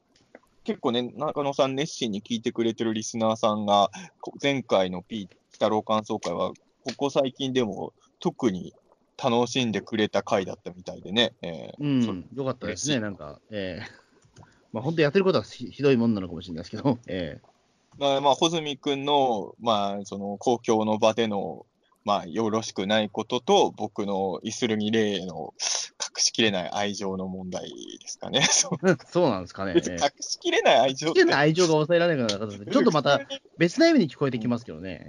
え全然、全然そういう目では見てないですけど、まあえね、イスルギさん、イスルギに対しては僕はちょっと味方ですからね。えうんもうそ、そこはちょっと気になる。まあ、タイタンボウ様が、まあ、基本的にその、妖怪じゃないから難しいと思うけど、イスルギとかタイタンボウみたいなものに対してはどう思うんだろうね。うーん、そうですね、うん。まあ、やっぱだからそこ、妖怪じゃないからっていうところで、まあ、別でやっぱそうなんだろうね。別カテゴリーになっちゃうんじゃないですかね。うん。基本的にたいあのイスルギは妖怪か人間かっていうのはすごい気にするし、神様だから、それはやっぱり、まあ、これはしょうがないもんだって割り切るのかな、イスルギだったら。うーん、まあ、神じゃしょうがねえやっていうのはあるでしょうし、まあ、言ってしまうと、まあね、現実の我々の住んでる世界軸だと、まあ、妖怪も神様もあんまり実は大差がないじゃなうんいうん扱いをするじゃないですか。ここはね、うん難しいところでね。うん、でも、あのーまあ、それは言われてもしょうがないかなと思うけど、あの僕は茨城の妖怪図鑑って本出したじゃないですか。うんであの本の中で、あのーまあ、あの本の中における妖怪の定義っていうのは僕は僕なりに考えて、まあ、それはちょっといろんなところで語ってるんで、今語ると長くなるんで省きますけど、それは前書きにも書いたんですけど、あの本の中の定義だったら、いわゆるまあ、よ妖怪の定義、普通の妖怪の定義として入らないけど、これも入れてもいいよねって言って入れてたのがいくつかあって、うん。その中にあの平野正門様も入ってるわけですよ、あのう本の中に。んまあ、これはだから人間と取るか、神様と取るかですよね、まさにこれ、うん。やっぱりね、平野正門様を妖怪図鑑に載せるのはどうなのっていう人はやっぱりいましたよ、やっぱり。うんうん、それはあの、うん、例えば台風人間を妖怪図鑑に載せるのはどうなのみたいに言ってる人は実は一人もいないわけ。まあ、それはね、まあ、ユーマだろうというようなツッコミは多分しないでしょうね。でもないん多分うんでも正門様はやっぱりね、あのーあったんでね、そういう声もね。まあ、あるだろうなと俺も思ってたんですけど、そういう意味で言うと、タイタン、だからあのさっきもね、鬼太郎のキャラクター紹介サイト見ても、妖怪のページにはタイタン坊様いないですし、ううん、やっぱりちょっとそこ違うのかな。難しい。でも、さっき小泉君言ったけど、死神は乗ってるからね。うん、あれかな、えっと、ストック天皇っていうのは妖怪扱いされてないですね、まだでも。まあ、基本的にはし、まあ、してる本もあんのかな？あんまり。でももうほぼでも言ってしまうと、まあ、この人、ストック天皇は実在の人物だけど、うんでもほぼでも今もう妖怪扱いされちゃってるような存在ですよね。だからその、音量、音量元来音量の一つって言われちゃってるしさ。音ええ量神様妖怪みたいなのも定義分けがね、あの、うん難しいわけですよね。だから、うん、まあまあまあ、だから本当、正門様もね、うん、まあ、まあ、坂戸でも僕もでも中澤さんのその本を読んだ限りは、まあ入れてもいいんじゃないかなと思っいましたけどね。でもやっぱり、正門様は妖怪図鑑に載せてほしくなかったところも本当あるんでね。うん、うんやっぱここは人によってやっぱ捉え方が分かれちゃう問題だなとは、うん、思いましたけどね。で、ちょっと、えっ、と、中野慎さん、もう一つ。あ、はい。えーな中野慎さん、えー最後ですね。えー夏休みで一人旅、ピータン通信156回は旅の旅の BGM として、すでに5回目のリピート。えー偶然にイスルギ駅を通過した奇跡のリンク。今回の旅のテーマはイスルギ。5 というわけで、あ回ものリピートってすごいな。中野慎さんはあの夏休み一人旅をされてたらしいんですけど、その間に、ピ この前回の北郎監督が5回この時点で聞いてるちょっとちょっと、。その、その時点で多分、なえーどれぐらい聞いてることなんだろう？多分この8時間近く聞いてんの？5回聞いてる時点ではまだ北郎見てないからね、中野さん。5すげえな。だ回聞いてんなら北郎見ればいいのに。ってまああれかな90分かける5ですよ、だって。だから旅の間ずーっと聞いてたんじゃない？このピーターン通信の156回を。いや、それは、いや、大丈夫ですかね？いで、やそれを聞いてる最中に、でもこれは確かにすごいね。聞いてる最中に偶然にイスルギ駅をつ、イスルギ駅ってどこにあるんですか？富山県。富山に旅行してたんだ、中野さ。うん確かにそれはすごいですね。このタイミングでそこを通過するっていうのはちょっと確かに思う、お俺も感動すると思うわ。うん、ただ確かにそ、うですけどね。5回目のリピートですからね。それはね、え すすごい人もいるもんですね。ええーうん。まあでも5回も聞くぐらい楽しんでくれたんならよかったですし、まあ、中野慎さんがね、この回は1回しか聞かないっていうことにならないことを避けたい。まあ1回聞いてくれば普通は十いや、分なもう、いや、基本は1回だと思いますよ、正直。え えでも、前回を5回も聞いてくれたって聞聞いちゃうとさ、この回1回しか聞かれなかったらちょっと悲しいじゃないですか。まあまあまあ、えね。まあそんな感じで、次回は、えー 次回はっていうか、まあシアトの回の感想会だったんですけど、次回は、えー、笠化け会ということでえね。えーはい。まあどう、どうなんですかね。あの、放送前のテンションとしてはどうですか、笠化けは。いや、まあまあ、でも、まあ、あの楽しみは楽しみですけど。もちろん楽しみですけど、その前がさ、やっぱ地獄の、大役の4章の話、あ、まあ、地獄流し、地獄流し、大役の4章の3人目、足跡の帰ってくると、かさばけって、ちょっとだけテンションは多分、ちょっと下が、まあ、あの、いい意味で下がるじゃないですか、多分。うん。で、あとはあれじゃないですか。その待とうっていう感じ。うんあとの、鬼太郎がちゃんちゃんこをなくす展開は、何気にロッキー初めてじゃないですか、でも多分。ロッキーではそうかな。うん何気にほら、ちゃんちゃんこっていつも手元にいつかいつまでも戻ってきたりっていうところではあるから、盗まれるっていうパターンがなかったと思うんですよね。うん結構4期だとかだと、なんかなくして大変みたいな話あったような気もするんですけど、うん。まあ、あのーまあ、久々に、実はここ最近の鬼太郎って、まあ、ちょっと、まあ、伊吹丸の回は若干微妙だけど、ちょっと王道じゃない件が続いてたじゃないですか。うん。来週は、久々に鬼太郎っぽい鬼太郎のような気がしますよね。うん。ねそこは本当に楽しみだし、あのーさっきちょっとテンション下がるって言ったのは別に本当悪い意味じゃなくて、その、ファンにとってはちょっと、いろんな、なんか、見る前の、なんというんですかね、あのーき気持ちの整理がつかない回が多かったじゃないですか。うん。そういう意味で言うと、あの、シンプルに楽しみな回が次って感じかな。うん。うんあと、実はね、個人的にあの原作の笠化け会って大好きなんだけど、最後の最後だけちょっと、実はちょっと腑に落ちてないところがあって、あちょっと実はうろ覚えなんだよな、笠巻会。ただうんまあそこはちょっとね、来週の感想会で話すと思うんですけど、うんその腑に落ちなかった部分は、おそらく6期では大丈夫だと思ってるんですよ。それは根拠もあるんですよ。うん。なんで、6期の笠化け会はすごい、あのー悪い意味での不安が本当になく楽しみになれるかなっていう感じではいますかね。うん、よく考えたらネズミ男の登場も相当久々じゃない？ここだって、あれ、うんネズミ男って考えてみたら、い1ヶ月ぶりぐらいじゃん。だって、えっと今週出てないし、前回も出てないし、うん地獄流しも出てないから、3回出てないよねあ、そうか、3回連続出てない。うん。久々のネズミ男カムバック。縄文人以来ですか。縄文人以来です。うん、縄文人以来。縄文人以来ってやっぱ、縄文人ってワードやっぱ面白いな。ええまあそういうことでね。え ーということで。はい。ということで次回もよろしくお願いします。じゃあどうもありがとうございました。